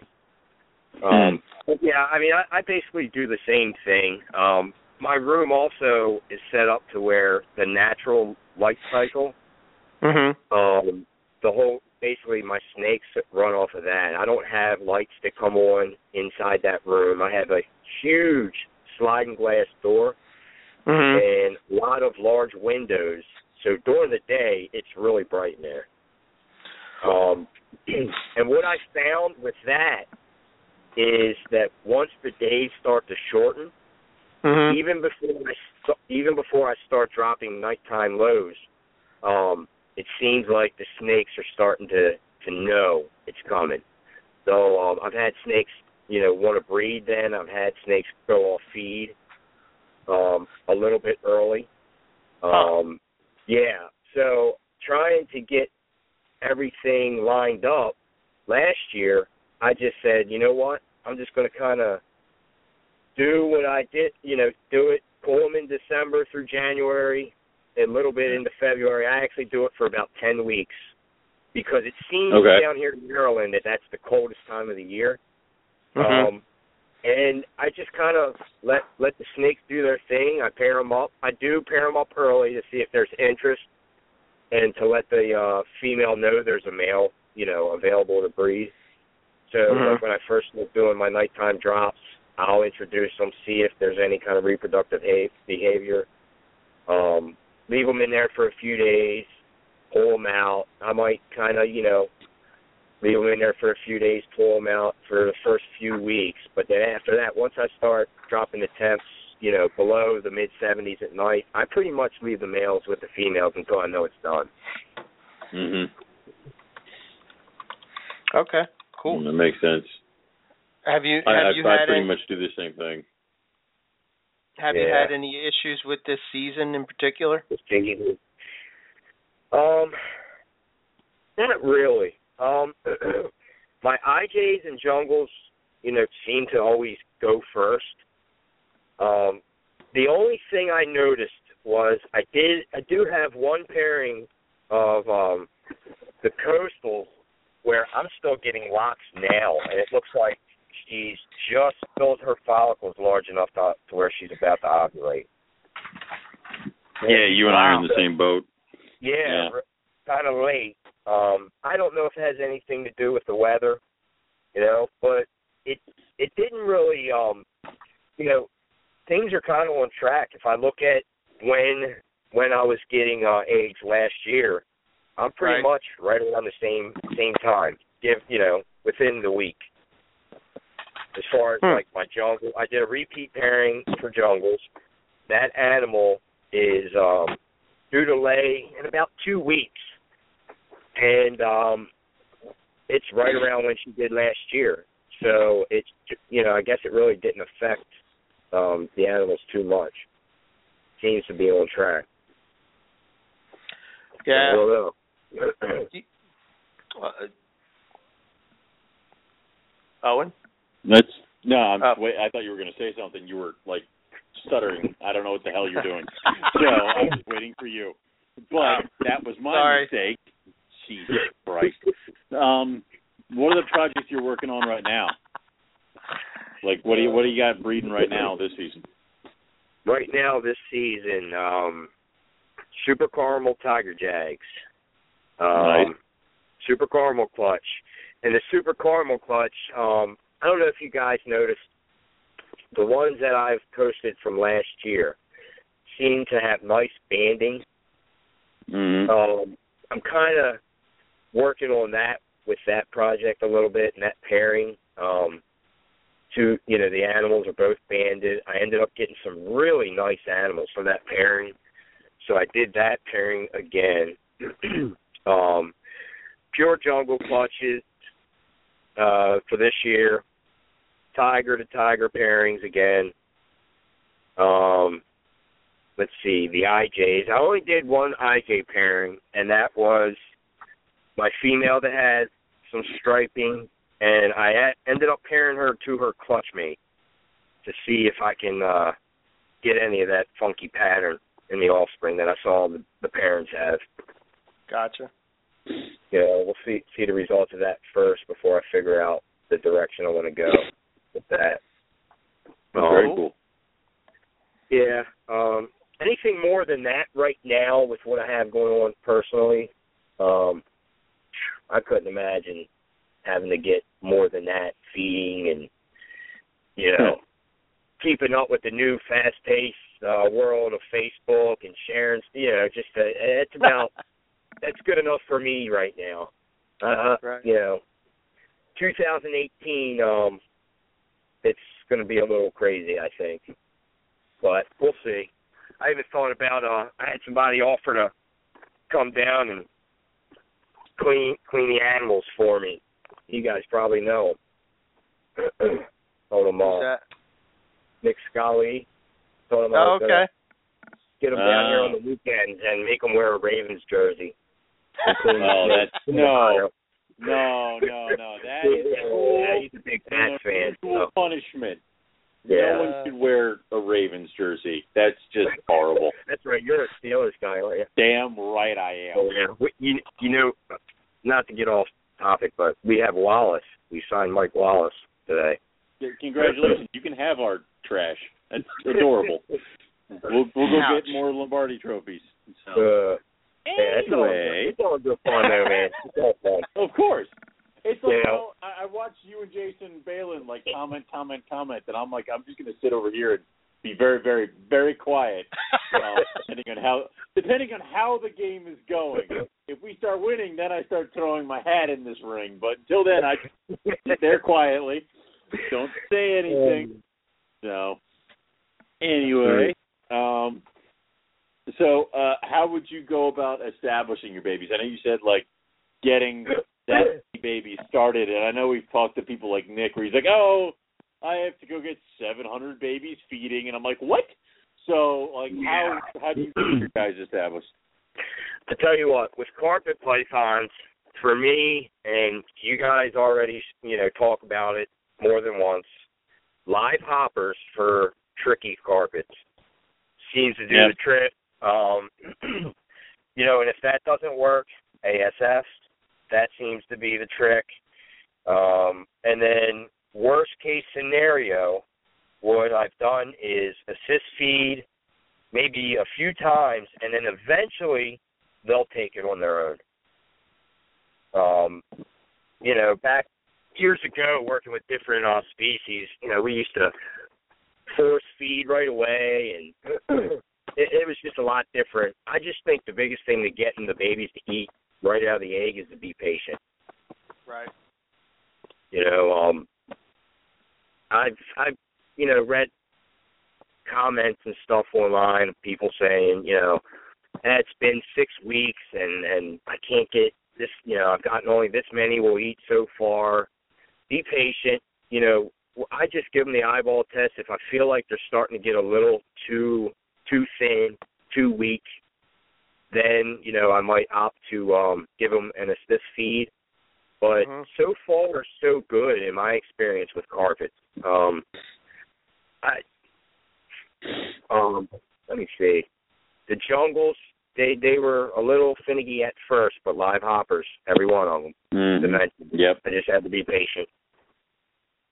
Bredli are the worst. Like they're afraid of dead hoppers. I don't know why, but it's like they they they honest to God ran away from them. Even even if I just laid them down in the cage.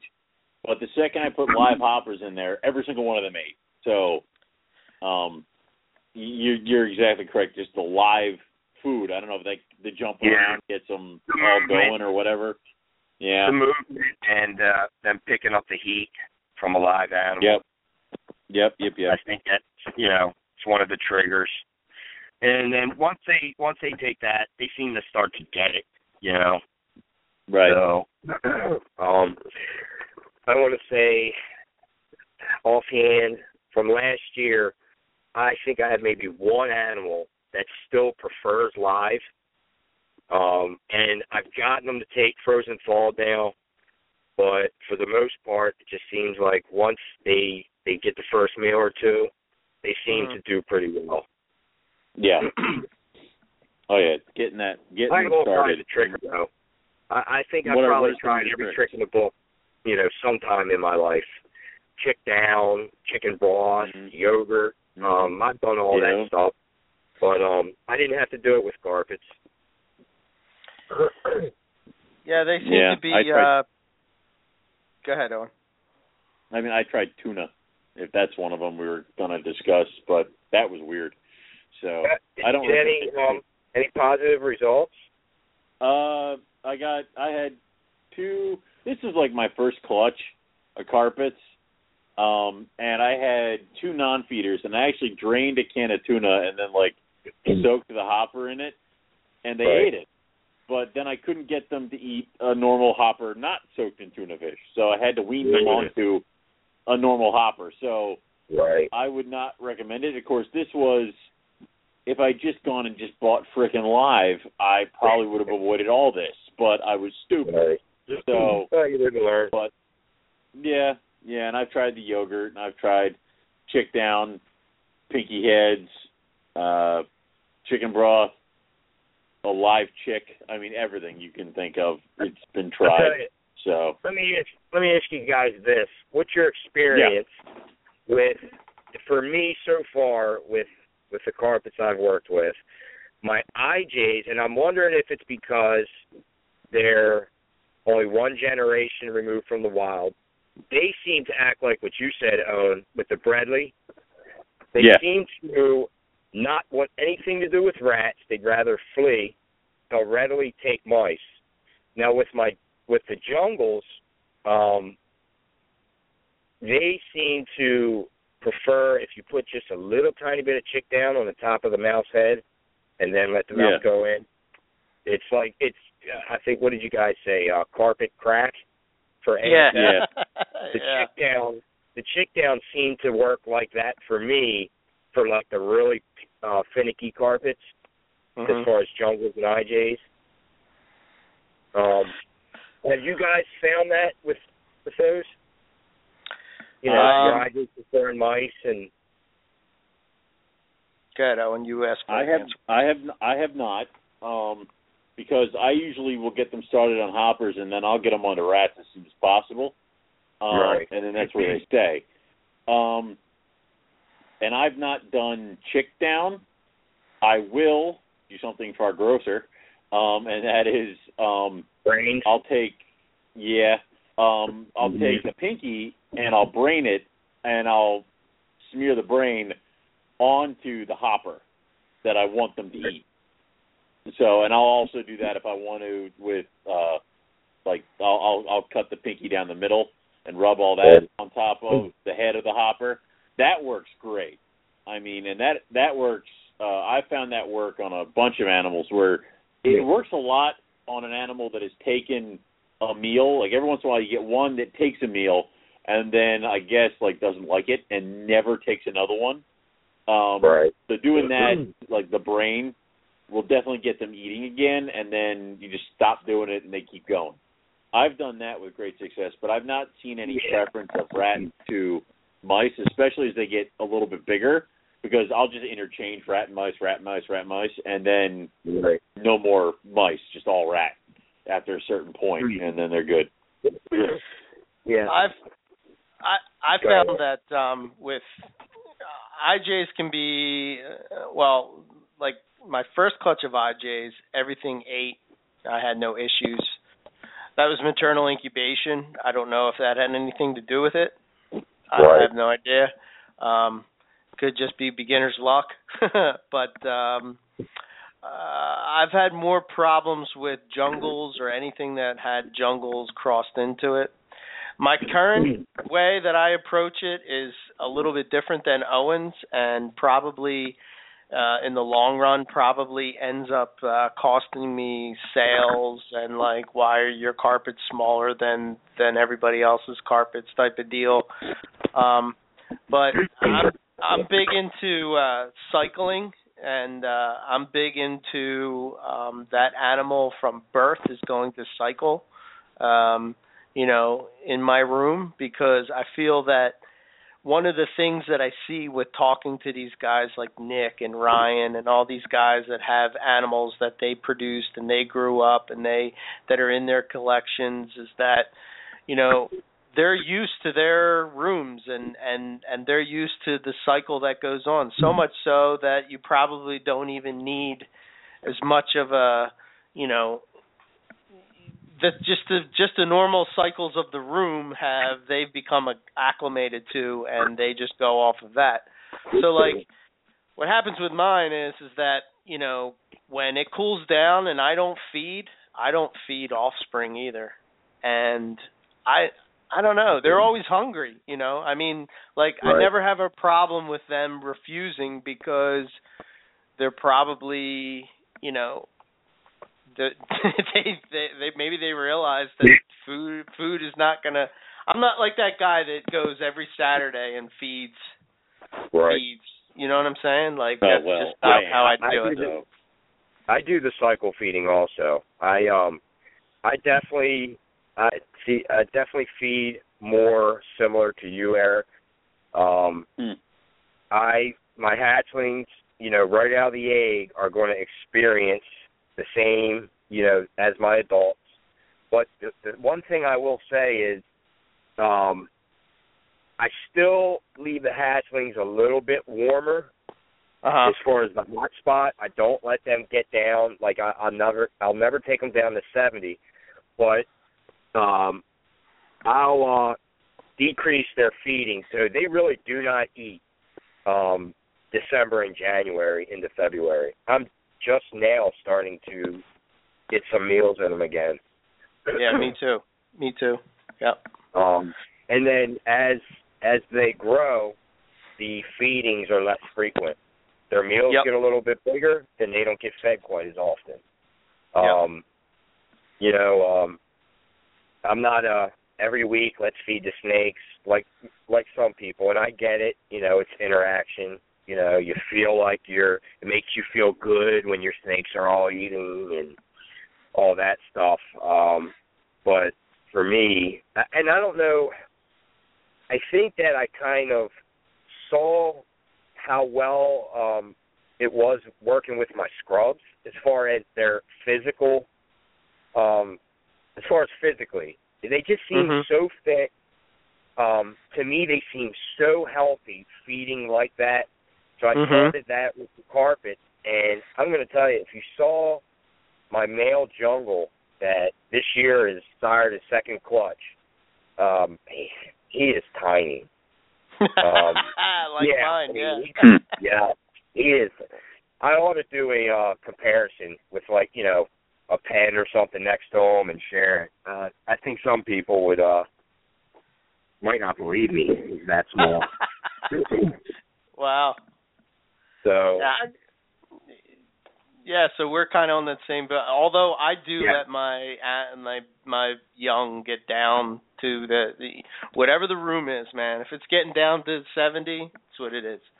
You know, right, I I just I just want them in that program of Yeah. uh you know of what's going on in my room. Now, on the flip on the bad the bad side of that is is that like if I was going to sell snakes, you know, my they're, they're smaller, you know, and like yeah, people are looking for and especially with carpets, you know, it's like that once they start to age, once they get through that uh period to where they're just gray and you know dull and whatnot, then all of a sudden they start to get colors when they would start to uh you know people would be interested in them so to speak you know? Right. But yeah. I don't know works for me you know so Yeah.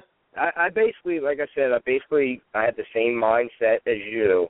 I just don't get quite as cold for the hatchling, yeah but they still experience, you know, the season. the drop right right yeah.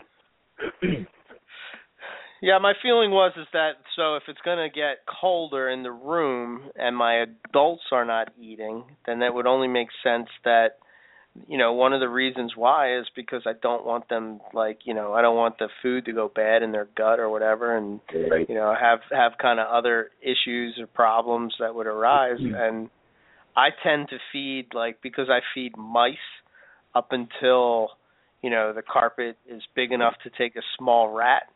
Um Right. so uh, they're taking pretty big meals, you know. I mean, I never do anything pink, like no pinkies, no none of that uh, for carpets. Um, just always, you know, uh, I try to use hoppers and mice, and that's about it. So much so that I think that I'm gonna like maybe breed some some hoppers. I, And- I ended up Oh to do God, don't do it. it. Yeah. Did you do I it? ended up You did it, to do Mike? Yeah.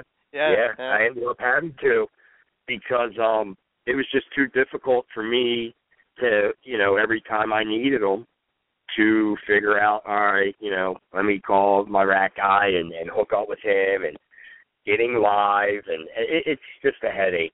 And when you have so many babies that you ha- that you need hoppers for, you know, you need them on hand. Yeah. you need to be able to, you know, go grab one and when you need it, not wait until you can meet up and go get some or so yeah, I ended up doing it um this past season. I started doing it and at first I had a hard time getting um the mice to breed.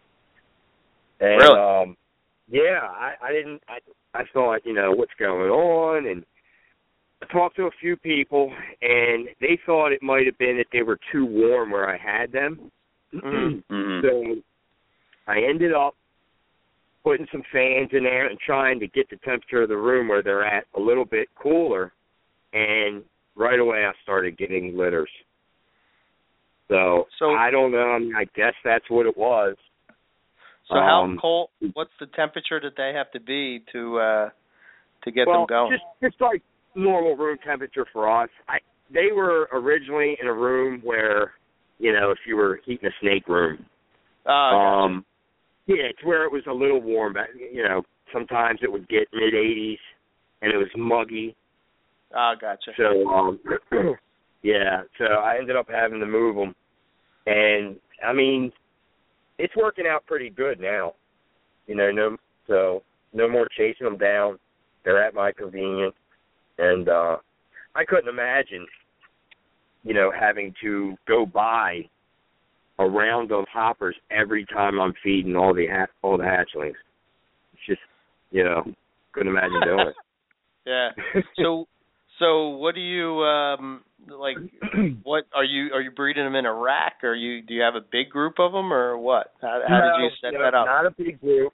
Um, I really, in all honesty, it's a small group, just enough to maintain what I need for hatchlings. Gotcha. Um, I have, as far as like adult mice, I do have someone that kind of gives me a hook up on them, right. so I can get them pretty regularly.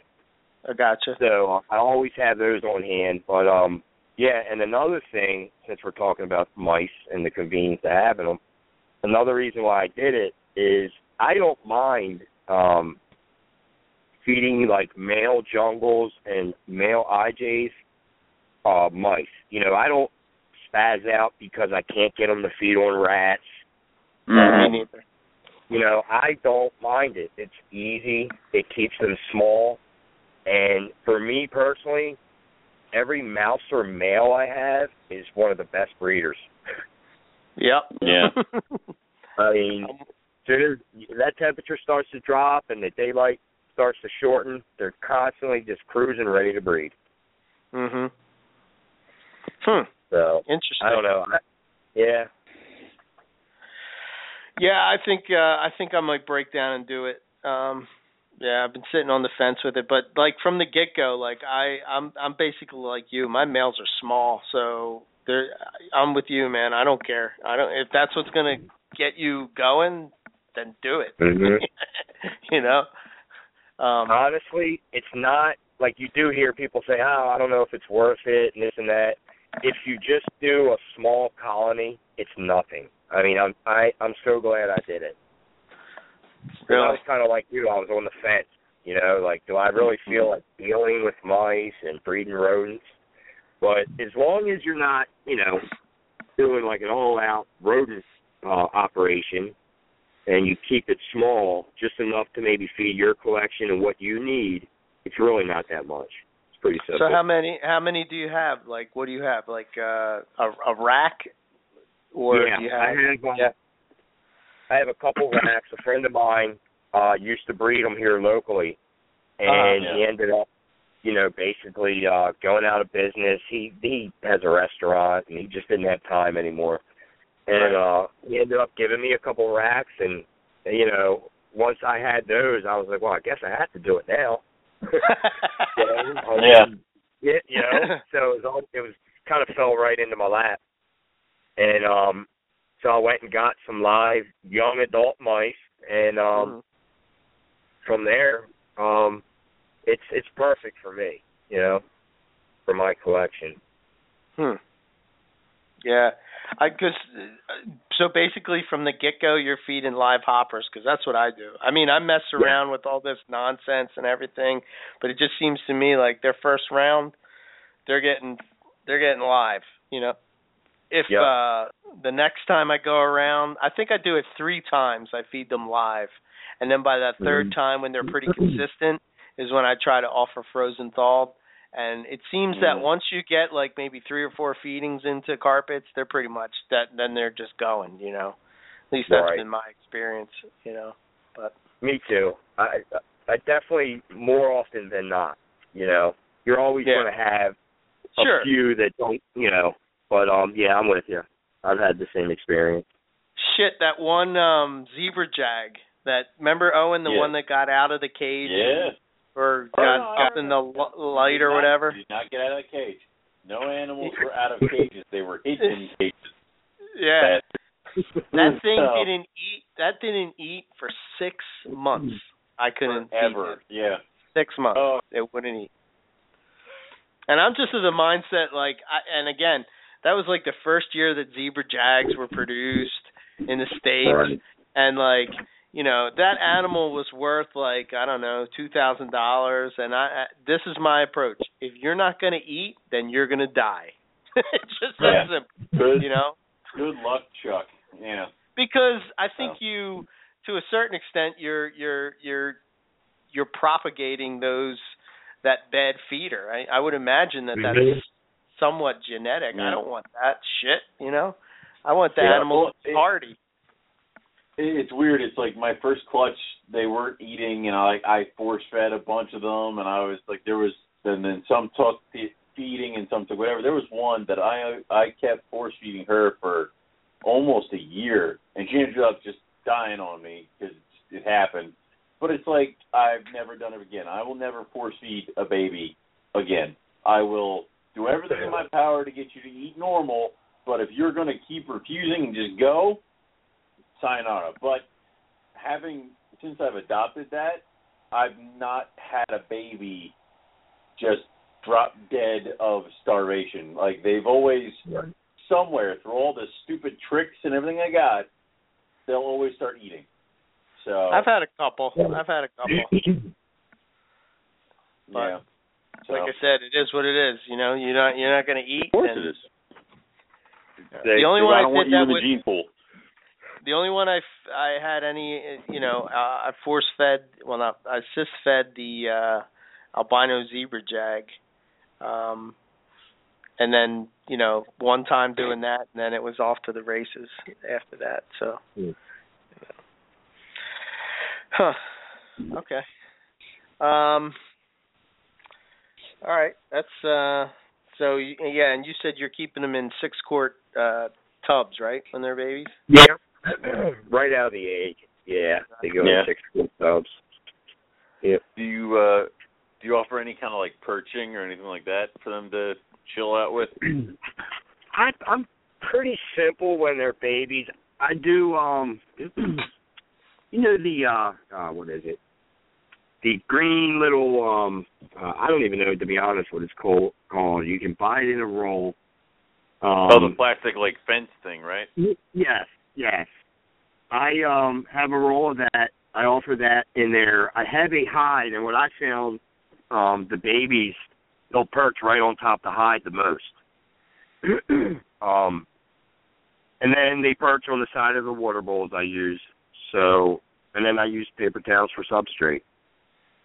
I Yeah. also put um, I'll take um the uh cardboard from paper towel rolls cut that in half and put pieces of that in there, like for little tubes for them to crawl in and you know hide in, so they feel secure. one thing I will Cool. say, one thing I'll say about some of the babies and- substrate and everything, it's a little trick I learned. I mean, it's worked for me, and I guess you know I'd like to share it in case you know someone wants ever wants to try it or whatever. But when you use paper towels, I feel like a snake that is stressed doesn't feel secure when you use paper towels as substrate. Uh huh. And I feel like if you use something like shredded aspen, where the snakes can, you know, bury down in there and they can feel that aspen up against their body when they're coiled, when they're bedded in it, I think it gives them a sense of security. Because I've um I've done that before where I couldn't get a snake eating, switched from paper towel to aspen shredding, and I could get them to eat. Huh. I don't know. It's it's a little trick. So far, every time I've done it, it's worked. You know, it's and I thought it was. excuse me. I thought it was because feeling um maybe a little stressed out, and I Right. felt like the aspen when they would burrow in it, um, it would give them a sense of security. I think. yeah, that makes sense. Yeah, yeah, that makes sense. Maybe. I don't know. I, uh, just figured I'd share it. It seems to have Yeah. worked, you know, for me. But um, you know, You know what's uh what's weird is is that I noticed with my young IJs, um, when I was using uh paper towels, um, or even uh unprinted newspaper I use sometimes, what would happen is um that uh they would um they would constantly be spilling well, it seems like they're spilling their water bowls because the freaking thing is always wet. You know, it's like always Yeah. wet. Mhm.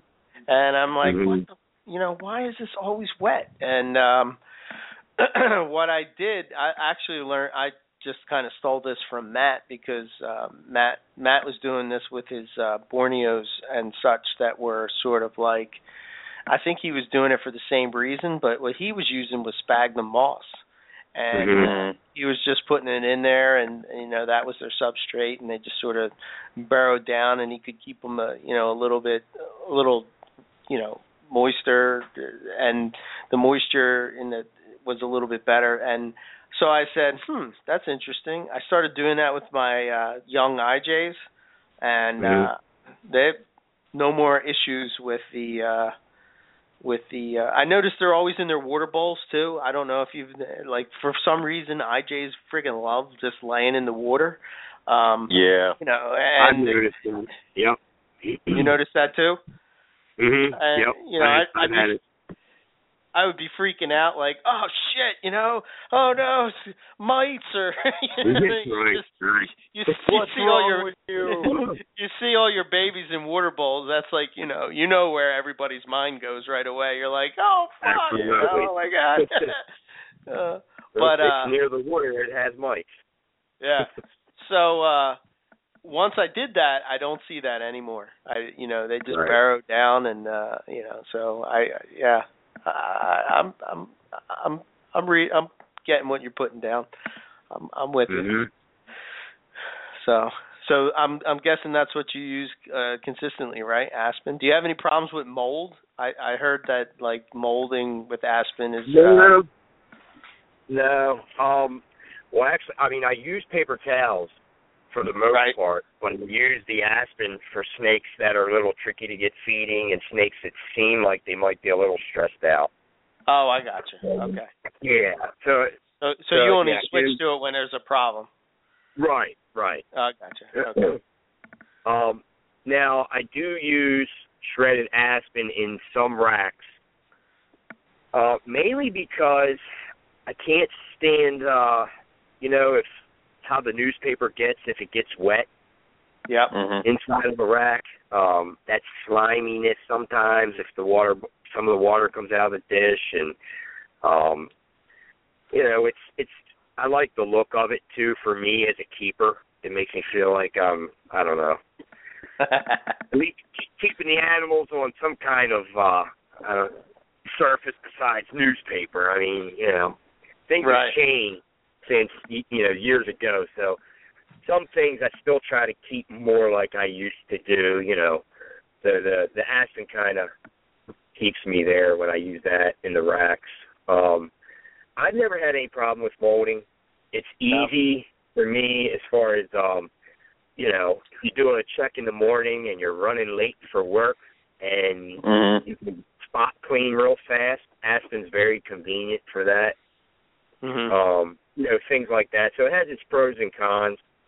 Um, in the larger cages, I use newspaper. Mhm. Um, it's pretty much a no-brainer for me. Um, pretty simple. You know, I, I couldn't imagine. You know, years ago uh, when we would use cypress mulch and aspen and Mhm. big cages. You know, when you're cleaning cages and it's your whole floor's covered with it, and um, it just you know you open the cage door lid, and if you have a snake that you know your snake pushes it out of the cage, it just gets too messy for me personally to have to deal with. I just don't like dealing with it. And the newspaper just seems really simple. So that's what I use in the larger cages now. Yeah, I think Owen would probably agree with you. Didn't you switch to uh, Cypress at one point, Owen, and then said I had- did, I did, but then I went back. Like I, Yeah. I had, I was all about it, and I loved how everything was working out and how everything just kind of smelled like nice and woods and Uh, stuff. But I was driven absolutely crazy by the gnats. There were these tiny little gnats or something that somehow got into the mulch and just kept breeding, and I couldn't. No matter how many changes you did, uh, I it, I lost my goddamn mind. So no more. I, I will I said say, oh, and Um, I, I will say, um, do you get a sense like because you have you know you have scrubs and white lips, for some reason, I can't bring myself to use newspaper with them. I Um, have used. I will use this. You, I love how you said that because at one point I was exactly the same. But I'm telling you right now, uh, all my scrubs are on newspaper, and all my white lips are on newspaper, except my adult pair, which is on mulch. Okay. I have Yeah, I have my yeah. adult pair of white lips on mulch because I want them to make tiny white lips. Right. and right. I'm trying to trick them into doing things. I don't think Well, it's working, but I, I think that's kind of my thinking. Like I feel like using cypress mulch or something, you know, for things that are a little bit more difficult to get going and breeding and reproducing. I don't know. I just even if it's just for me mentally, I feel like I have a better shot and it's something better uh, a better tactic to use to make the animal feel comfortable than newspaper. You know? Yeah, I mean, and, and I set up I set up my my adult white lips cage so that I maybe I'll check on them daily, but it's a quick peeking in and out because they have a huge ass water bowl, and uh it's actually just a big plastic bin for them to curl up in. And I will do the spot clean, but other than that, I I try not to mess with them at all. Um, I have the hide box position so that if they're hiding in it, they don't see like it's not pointed at the door. They can totally not see me. Um, and I think that's the best way to work with some of these high strung animals is just Yeah. remove Leave yourself from the equation. Yeah, leave them the hell alone. So I, I, I'll know if there's something up. Like if I see the male, like all the way on the other end of the cage trying to get away from wherever the female is, I'll know there's something up. Like she's just sitting on eggs and is beating the crap out of him. So I'll check then. Until then, I'll just leave them be. So, you know, I'm just gonna try to keep removing myself as far. And they're in my uh the white lips are actually in my office. They're not down with the other snakes. So there's even that thing too. So Right. they are real far removed. So I, I um I kind of do the same. I have um an adult pair of uh Tanimbars right now that are together, and um I just, in all honesty, I think the key is to just leave them alone so you don't stress them out. Um Yeah. and and I I also think that a mistake that might be made is when when you get new animals, for instance, you know, let's just say I just got my Tanimbars, breeding them that initial season right afterwards, I don't think it's a good idea because I think it just adds stress to animals that are Yeah. trying to adapt to a new environment. yeah, Um, I'll agree to that. What I did with the adult pair I had together now is I've had them for a few years now. Never tried to breed them yet. Really, last year I put them together for a week maybe, just to see if you know if there was anything that would happen reproductive. Um, but for the most part, I put no effort into it, and I spent the last two years just trying to get them adapted to my setup, my environment. You know, um, basically leaving them alone, but they um they seem very very well established now. They don't seem like they're stressed like when they first came here. Mhm. Um, Right. they almost and they also it's like they they kind of know what I'm doing before I do it almost like they have my routine down now to where it doesn't stress them out at all so I think that's a key is getting them established leaving them Mhm. alone before attempting to you know breed them so I don't know we'll see what happens Yeah. I, I go ahead Eric I was going to say the uh the Barkers are are the, they they said that for the longest time. Like I think that with these uh species like white lips and and and Tanimbars and scrubs and all this, I don't think that it's necessarily that they're any more difficult to breed or that the the trigger is any you know what I mean? I, I it Mhm. just seems odd that that pythons no matter where they were from um when they were wild caught, they were difficult to breed. You know what I mean? It's like Yeah. IJ, I, IJs at one point were difficult to breed. Um, you know, ball pythons were difficult to breed. Nobody could breed them. You know, I mean, and you have them, and for whatever reason, those particular species that you're mentioning, scrubs, uh, you know, are highly. Uh, well, as far as snakes go, they seem like they're they're more intelligent and they're really in tune with what's going on, which Mhm. I think leads them more to be uh stressed um you know and i think that uh you know you're you're make you make a good point that um they they they got your routine down so to speak and you know i think ryan young was big for me for for like talking to him even off the show Mhm. just like talking to him about like just just how he you know his approach is is that once they're settled in you know that's when they're going to get on your schedule like you know Right. you're trying to put a, they're not on your schedule and it may take years um the Mhm. problem is is that you know with these things like scrubs and, and white lips and you know i think that um people want immediate gratification you know and they're not willing to say um you know i'm going to i'm to wait you know this project is going to be 8 years long you know i think like Mhm. rob rob stone uh with his Halmahera scrubs you know he uh he goes over it each year and each year i hope that he um you know is going to be successful but I, I know one of these years he's going to hit it because just just from the behavior of his animals and him you know saying that they're sort of you know chilled out and you know uh relaxed and and getting into Right. the groove and once you figure it out i think that's that's when you have success you know just my opinion but Yep. i don't think there's a I agree. magic equation you know Yeah. yeah. Nope. Yeah, I, I do. I think that is the biggest thing, though. The uh, as far as people with scrubs and you know some of these other species, um, they want them to reproduce now and not yeah five years from now once they're they're settled in and established to your environment. Um, you know, and they get on a good cycle with your routine and how the seasons are.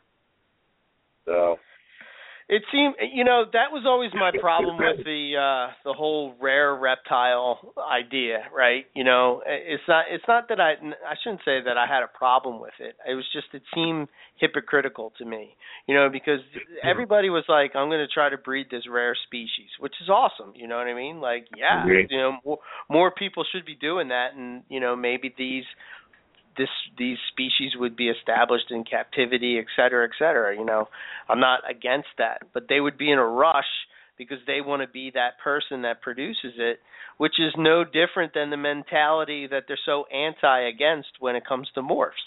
You know what I mean? It's the Right. same mentality, but because this is a you know uh, a brown tree skink that somehow this is acceptable. But if I'm breeding, a you know, an albino uh, super zebra, blah blah blah blah blah, that somehow this becomes unacceptable. You know what I mean? It's just I don't know. Yep. Just one of my pet peeves. Yep. you know, yeah. like if you're into that species, then you know, then you should want to be working with it and try to figure it out. But it's a shame because most people, as I'm even guilty of this as well. Like you get scrubs, you think, oh yeah, this is going to be this is going to be a fun ride. You know, these they're beautiful animals, and then nope. you know, you move Yeah. them on, and then they have to reset, reset. Yeah. Yep. Yep. Yeah, they're definitely Yep, not for everyone. And, and I think a huge part of for the person that does get them and then does decide to put the time in and work with them for a long time, figure them out. It also depends on the animals you have. You know, I think if you get the right animals, that Right. you know, it's good for the keeper who who's going to put the work in. Um, Sure. for instance, I personally don't know if I could put 10 years into working with Tanimbars to figure them out if every time I had to change the water bowl, I'm worried about getting my, my flesh sliced up. Right. Yeah. Um, you, you Yeah. understand? I think um, trying to be patient, getting um, healthy animals, because you can't always get captive born. Um, Right. You know, don't just go out and buy. Up, there's a shipment in, and there's you know this, this, and that. I'm going to order some, and I just don't recommend that. You know, being the way to acquire them. Because you have to be patient and get the right animals, and then you know once you get those animals, put all that time into them. Yeah. I, I don't know. I think they'll be figured out. You know, we'll know a little bit more about them within the next few years. Yeah. Yeah, I mean, You know. it's it's I, you know, I, I'm I think maybe there might be something like uh, when I say that they're not difficult, I like who am I to say it because I haven't bred them, you know what I mean? And I I don't mean to say like they're they're they're super easy like but what I mean by that is is that we're you know there there could be multiple factors in as far as like Mhm. when they're ovulating, you know, we're thinking they're on this schedule when they're not.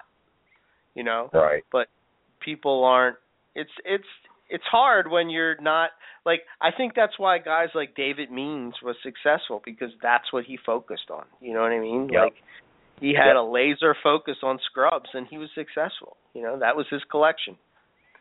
And Yep. uh Right. you know, uh, it Right. wasn't like I- he was I- doing uh carpets and he had a couple scrubs and this was just a side project type of thing. You know, Right. his everything was acclimated to what those scrubs needed. Maybe they're I mean, when he talked on the show, I think he said that they were it was quite different on how he approached you know, breeding them, you know. hmm I, I think that also you have to kind of roll with the punches. Like I had my Tanimbars together, and we had nothing but slugs this year. Yeah, So, and I think it's because my male he is just so wired and high strung. Um, I think next year when I set them up, I'm going to set it up to be almost exactly like the white lips, where it's like on mulch with perches, and I'm even probably going to put a cover on the door so that you can't even see me. This way, it's like you guys are perfectly all on your own, and I'm not even going to touch you. So, and Right. then they might relax, and I might actually get some fertile eggs. Uh, plus, I'm also I'm also putting I'm putting food to the girl like hell already. So I'm gonna bulk her up a little bit. Since we're talking about scrubs, uh Mike, what's the scrub? What's the story with the scrub that's in your uh your profile pic on Facebook? That's um David Means produced Scrub. Nice. That was, What year? Um, I think 2010. oh yeah, I got a sibling to that. Yes, I was Oh, gonna say I, I I thought you might have had a uh, clutch mate. Yeah, Yeah. I still have her. Um, Oh, there's a story to how I got that animal. It was uh it was a nightmare to get the animal, but it was all worth it in the end. Uh I ended up driving uh eight hours each way alone to go pick the animal up. Um and my GPS took me through DC on the way down during the Redskins game. Oh, yeah. right? It was that one crazy road trip to go get that animal. But um Uh, especially being by myself, you know, it'd be different if I had someone to talk to. But uh yeah, that was a long ride. Left in the morning, didn't get home till like I think it was three in the morning, something like that. That Wow. night. Jesus. Yeah. Yeah. I did It's crazy. I did I did a similar trip. Of course it didn't take me quite as long, but yeah. We met I think in Baltimore somewhere or something. Like he came up from Virginia and I drove down to Baltimore, so Mm. That's right. I'm in Baltimore County. Oh, there you go. Cool. So do you have a pair of them or is it Barnett is that just a, I have one captive. I have one captive born from David, but Uh-huh. I have wild caught also. Okay. The reason why you'll see that animal um, more frequently is Uh-huh. because it is so docile. I can stick a camera, right? You know, I can do anything with that animal. Um, it, it's really amazing. Um, really easy to photograph. Plus, she's beautiful. Um, she's so striking in person. So, uh, you know, real easy to photograph. Um, I have another Jayapura male, um, which I know this is the carpet show, so I'm not going to get too much into all that. But um, no, go ahead, man. Yeah.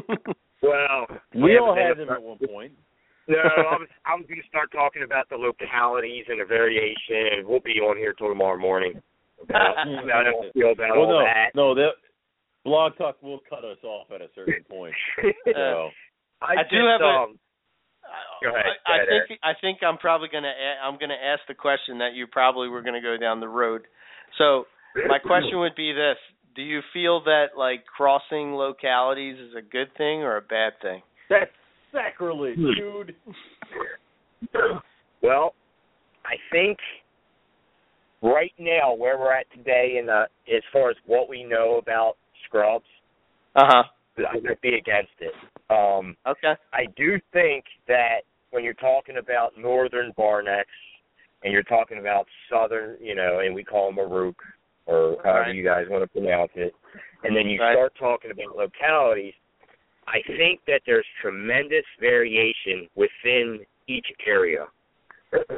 and I don't necessarily think I believe that us over here in the States, without us doing the research or seeing the research that someone else has done, can Uh-huh. claim that this is exactly what an animal is from Jayapura. See how it has the portholes right here? It definitely Right. came from Jayapura. I don't necessarily think that you know that there is a you know a pattern that basically says this is where it's from exactly. Right. Uh, I think there's just tremendous variation, and until we do more studies on them, you know, we just can only, you know, go by what we did to market them, and that's by labeling them by their, you know, their appearance. Yeah, I would agree. Yeah. I've for a while about it, but um, yeah, I mean, you know, they all the localities have a general look, you know, as far as how you know what we call them in the U.S. Um, but- Similar to chondros. It's similar to Yeah. very very very similar to chondros. You know. Yeah.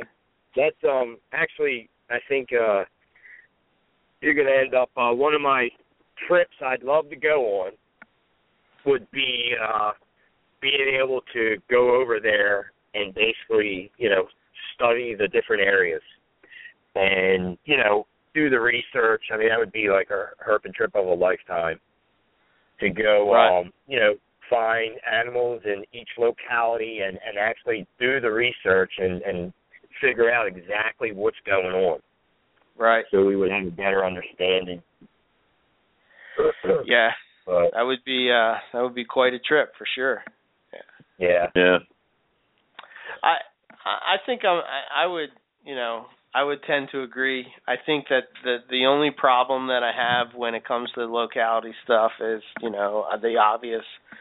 Uh, you know, if if you were told that this is from here, then you know it's not. The problem arises when all of a sudden an animal shows up, and let's say, just for sake of argument, that it's legitimately from you know, uh wherever, Aru or whatever, and it looks different and people are gonna be like, Nope, that's not an Aru and you know, Right.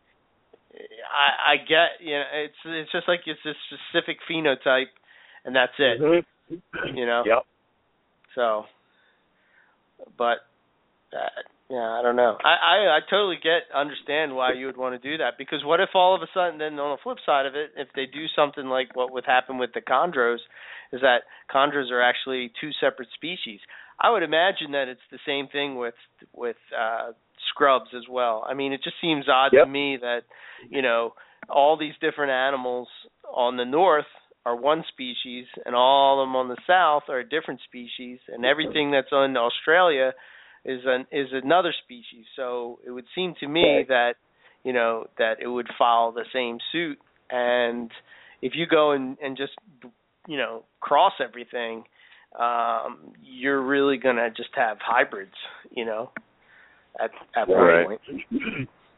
Yeah, I would never um never cross. Uh, you know, I would never I, I wouldn't do a Sorong to a Jayapura. You know, as far Right. as what we know them to be. Right. Um not at this point in time from what Mhm. we think we know about scrubs, Right. you know. Yeah. So yeah, I, I'm totally against all that. So agree. no, I got a question for you, Mike. Because I this I I just saw these pop up. Looks like a pair of uh Oksibils. Right. Um, would you be kind of a little hesitant about jumping onto that because of the fact that it's more of a rarer locality and it's kind of like you don't really know. There could be a lot of question marks of the validity with are these actually Oksibils and you know right. is that what we're really looking at here? Would you uh, kind of be hesitant or would you kind of be like Oksibils dive in go? You know. Um, see it. Hmm, I'd have to think about that. Um, you're you're. So what you're saying is, would I acquire Oksibils and work with them Just off myself? What do you think? Would would would would you if you saw a pair of Oksibils on Right. which Right. I I think I saw one on Fauna or something like that. Would Okay. you be would would you just kind of be willing to go with your gut of I see these animals, they look like Oksibils, they must be Oksibils, or would you kind of knowing that there are a bunch of question marks of where they came from, are they true Oksibils, blah blah blah blah blah, or would you kind of maybe pass on them because Well, it's a rare thing? what You know, wouldn't you kind of want to get it all lined up? what I do to to describe a lot of um locality animals is use the word you know Okay. um I don't know like I you know as far as if they look like what we know over here as Oksibils um sure you know I'd work with them for sure but I know that there's still some questions as far as where these animals came from if you watched uh, some of Dan Maleri's videos and some of the animals that he'll show that he gets Uh-huh. in, Right. he does get some very unique looking animals that when you look at them, it really could throw you on where they came from. Um, you know, and I know he does get shipments where he, you know, he's personally been able to talk to someone that it's a hundred percent. They know where the animals, you know, directly were uh, caught. You know, with the the last white lip shipment, I believe he knew where those white lips came from directly. But Right. that's not Right. always the case, you know. Um, you know, so I would sure I'd work with them, but I wouldn't. I'd always, you know, label it like Jayapura type, um, Highland type. You know, I, I I'm not going to say I know for sure. You know, um, I, that's one thing I see people do in this, you know, that are involved in scrubs is they've never even been out been out of the United States, and they claim to say this is how it is over there. Right. You know, and they've never been there. They don't know. They don't. You know, I know there's literature, and what I'm saying, I, I just Oh yeah. how can Yeah. someone claim no, no, this is I know it. Well, how do you know? Because there's not a lot of research done. I know, you know, we had Natusch um do that study. Um, but you know, there's really not a lot of research on scrubs. Not No. recent. No, not at all. Yeah, I'm with you, man. You know, because it's the same. It's the same. Again, it's the same thing you see in chondros.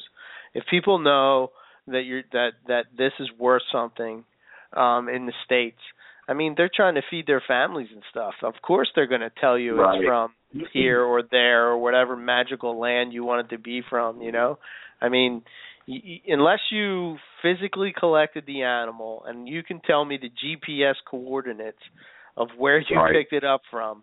It, to me, it's you know we're just going and and that was sort of my point. I'm glad you brought Dan up because that was sort of my point earlier. Um, is that you know he's getting in animals that are supposed to be this, but they look like that, and Right. people right. people are like, no, Mhm. that can't be. You know, you have like these holier than thou scrub people coming along and just screaming and hollering and saying, you know, he's wrong. Well, meanwhile, Dan's over in the goddamn field, you know, talking to the guy that picked it up. I think he has a little Right. more uh, uh hands-on knowledge than you do. Uh you you know, these keyboard cowboys that just come along and just are going to say how it is.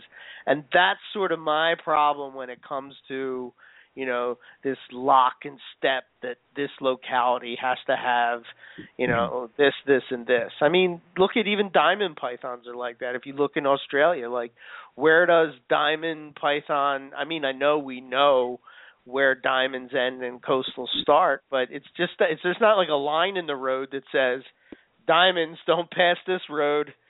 Coastals you stay on that side of the road you know it's just like a it's a natural integration and you know what we have in the states who knows? Maybe they are. You know what i'm saying? Like when these weird things pop Right. out we're like oh that you must have mixed that up man. That's like uh you know. Know. that's not pure. So. Yeah, I agree. So, all right, oh, um, we're going to be cut off any minute. So why don't you throw out Oh. your uh, your info um, before we get called All right. off? If somebody wants to uh, get some animals from you and stuff. Right. Um, well, first off, I want to give a shout out to um, Andrew Paris uh, of Paris Reptiles. Um, he was he he's done a lot for me, went out of his way, and and he's really helped me get my Facebook page up and running because, uh, as some of you guys know, um, kind of old school guy, not real big into the social media, so he was a huge help. I wanted to throw him a shout out, but um, I can be reached at Mid Atlantic Reptile. Um, that's our Facebook page. Anything that's going on, um, I'll post up on there. I'm also on Facebook as Mike Cross. Um, you know, if you have any interest in anything going on, just shoot me a PM. My email address is mikecross45 at gmail dot com. You can reach me there also. And we will have a website coming up, up and running. I will post on the Facebook page when we're going to launch that. Cool. All right. Very cool. Awesome. Yeah, absolutely. Um, I guess uh, you know because there's a ton more that we could talk about, but um, you know, I guess when we do uh, another carpet roundtable, we'll have to uh, get you back on here because uh, you know I like the conversations where I hate the conversations where the people all agree. You know, because you don't you don't really like uh push the limit. It's like, yeah, I think red coastals are this, and you know the other person's like, yeah. I would agree. It's like that's dumb. Bob. We want con- we want You know? controversy. Damn it. No, I- it's just I that have- like putting different points of view out there. You know, that's how I look at it. Yeah. Yeah. Definitely, Yeah, that's- definitely. And, and you know, for the, yeah. most, for the most part, I always can take a step back and see the other side. Me too. You know, I don't. I I never have that mind mentality where I think because that's what I think, my way's right and your way's wrong. I always can kind of see both sides. Right. Um, it, it makes it fun for discussion. yeah, you know, that's what that's what I but, meant. um, You know, Yeah, like we were talking about wait. from MP days. You know, that's just right, like definitely. I mean, look at tonight. We got sidetracked. I can't believe it's uh as late as it is. I didn't even say half the stuff I uh jotted down. But I was Yeah, it happens. Yeah, I'm sitting here Yeah. looking at the stuff I I jotted down real fast. I, I didn't even say any of it, but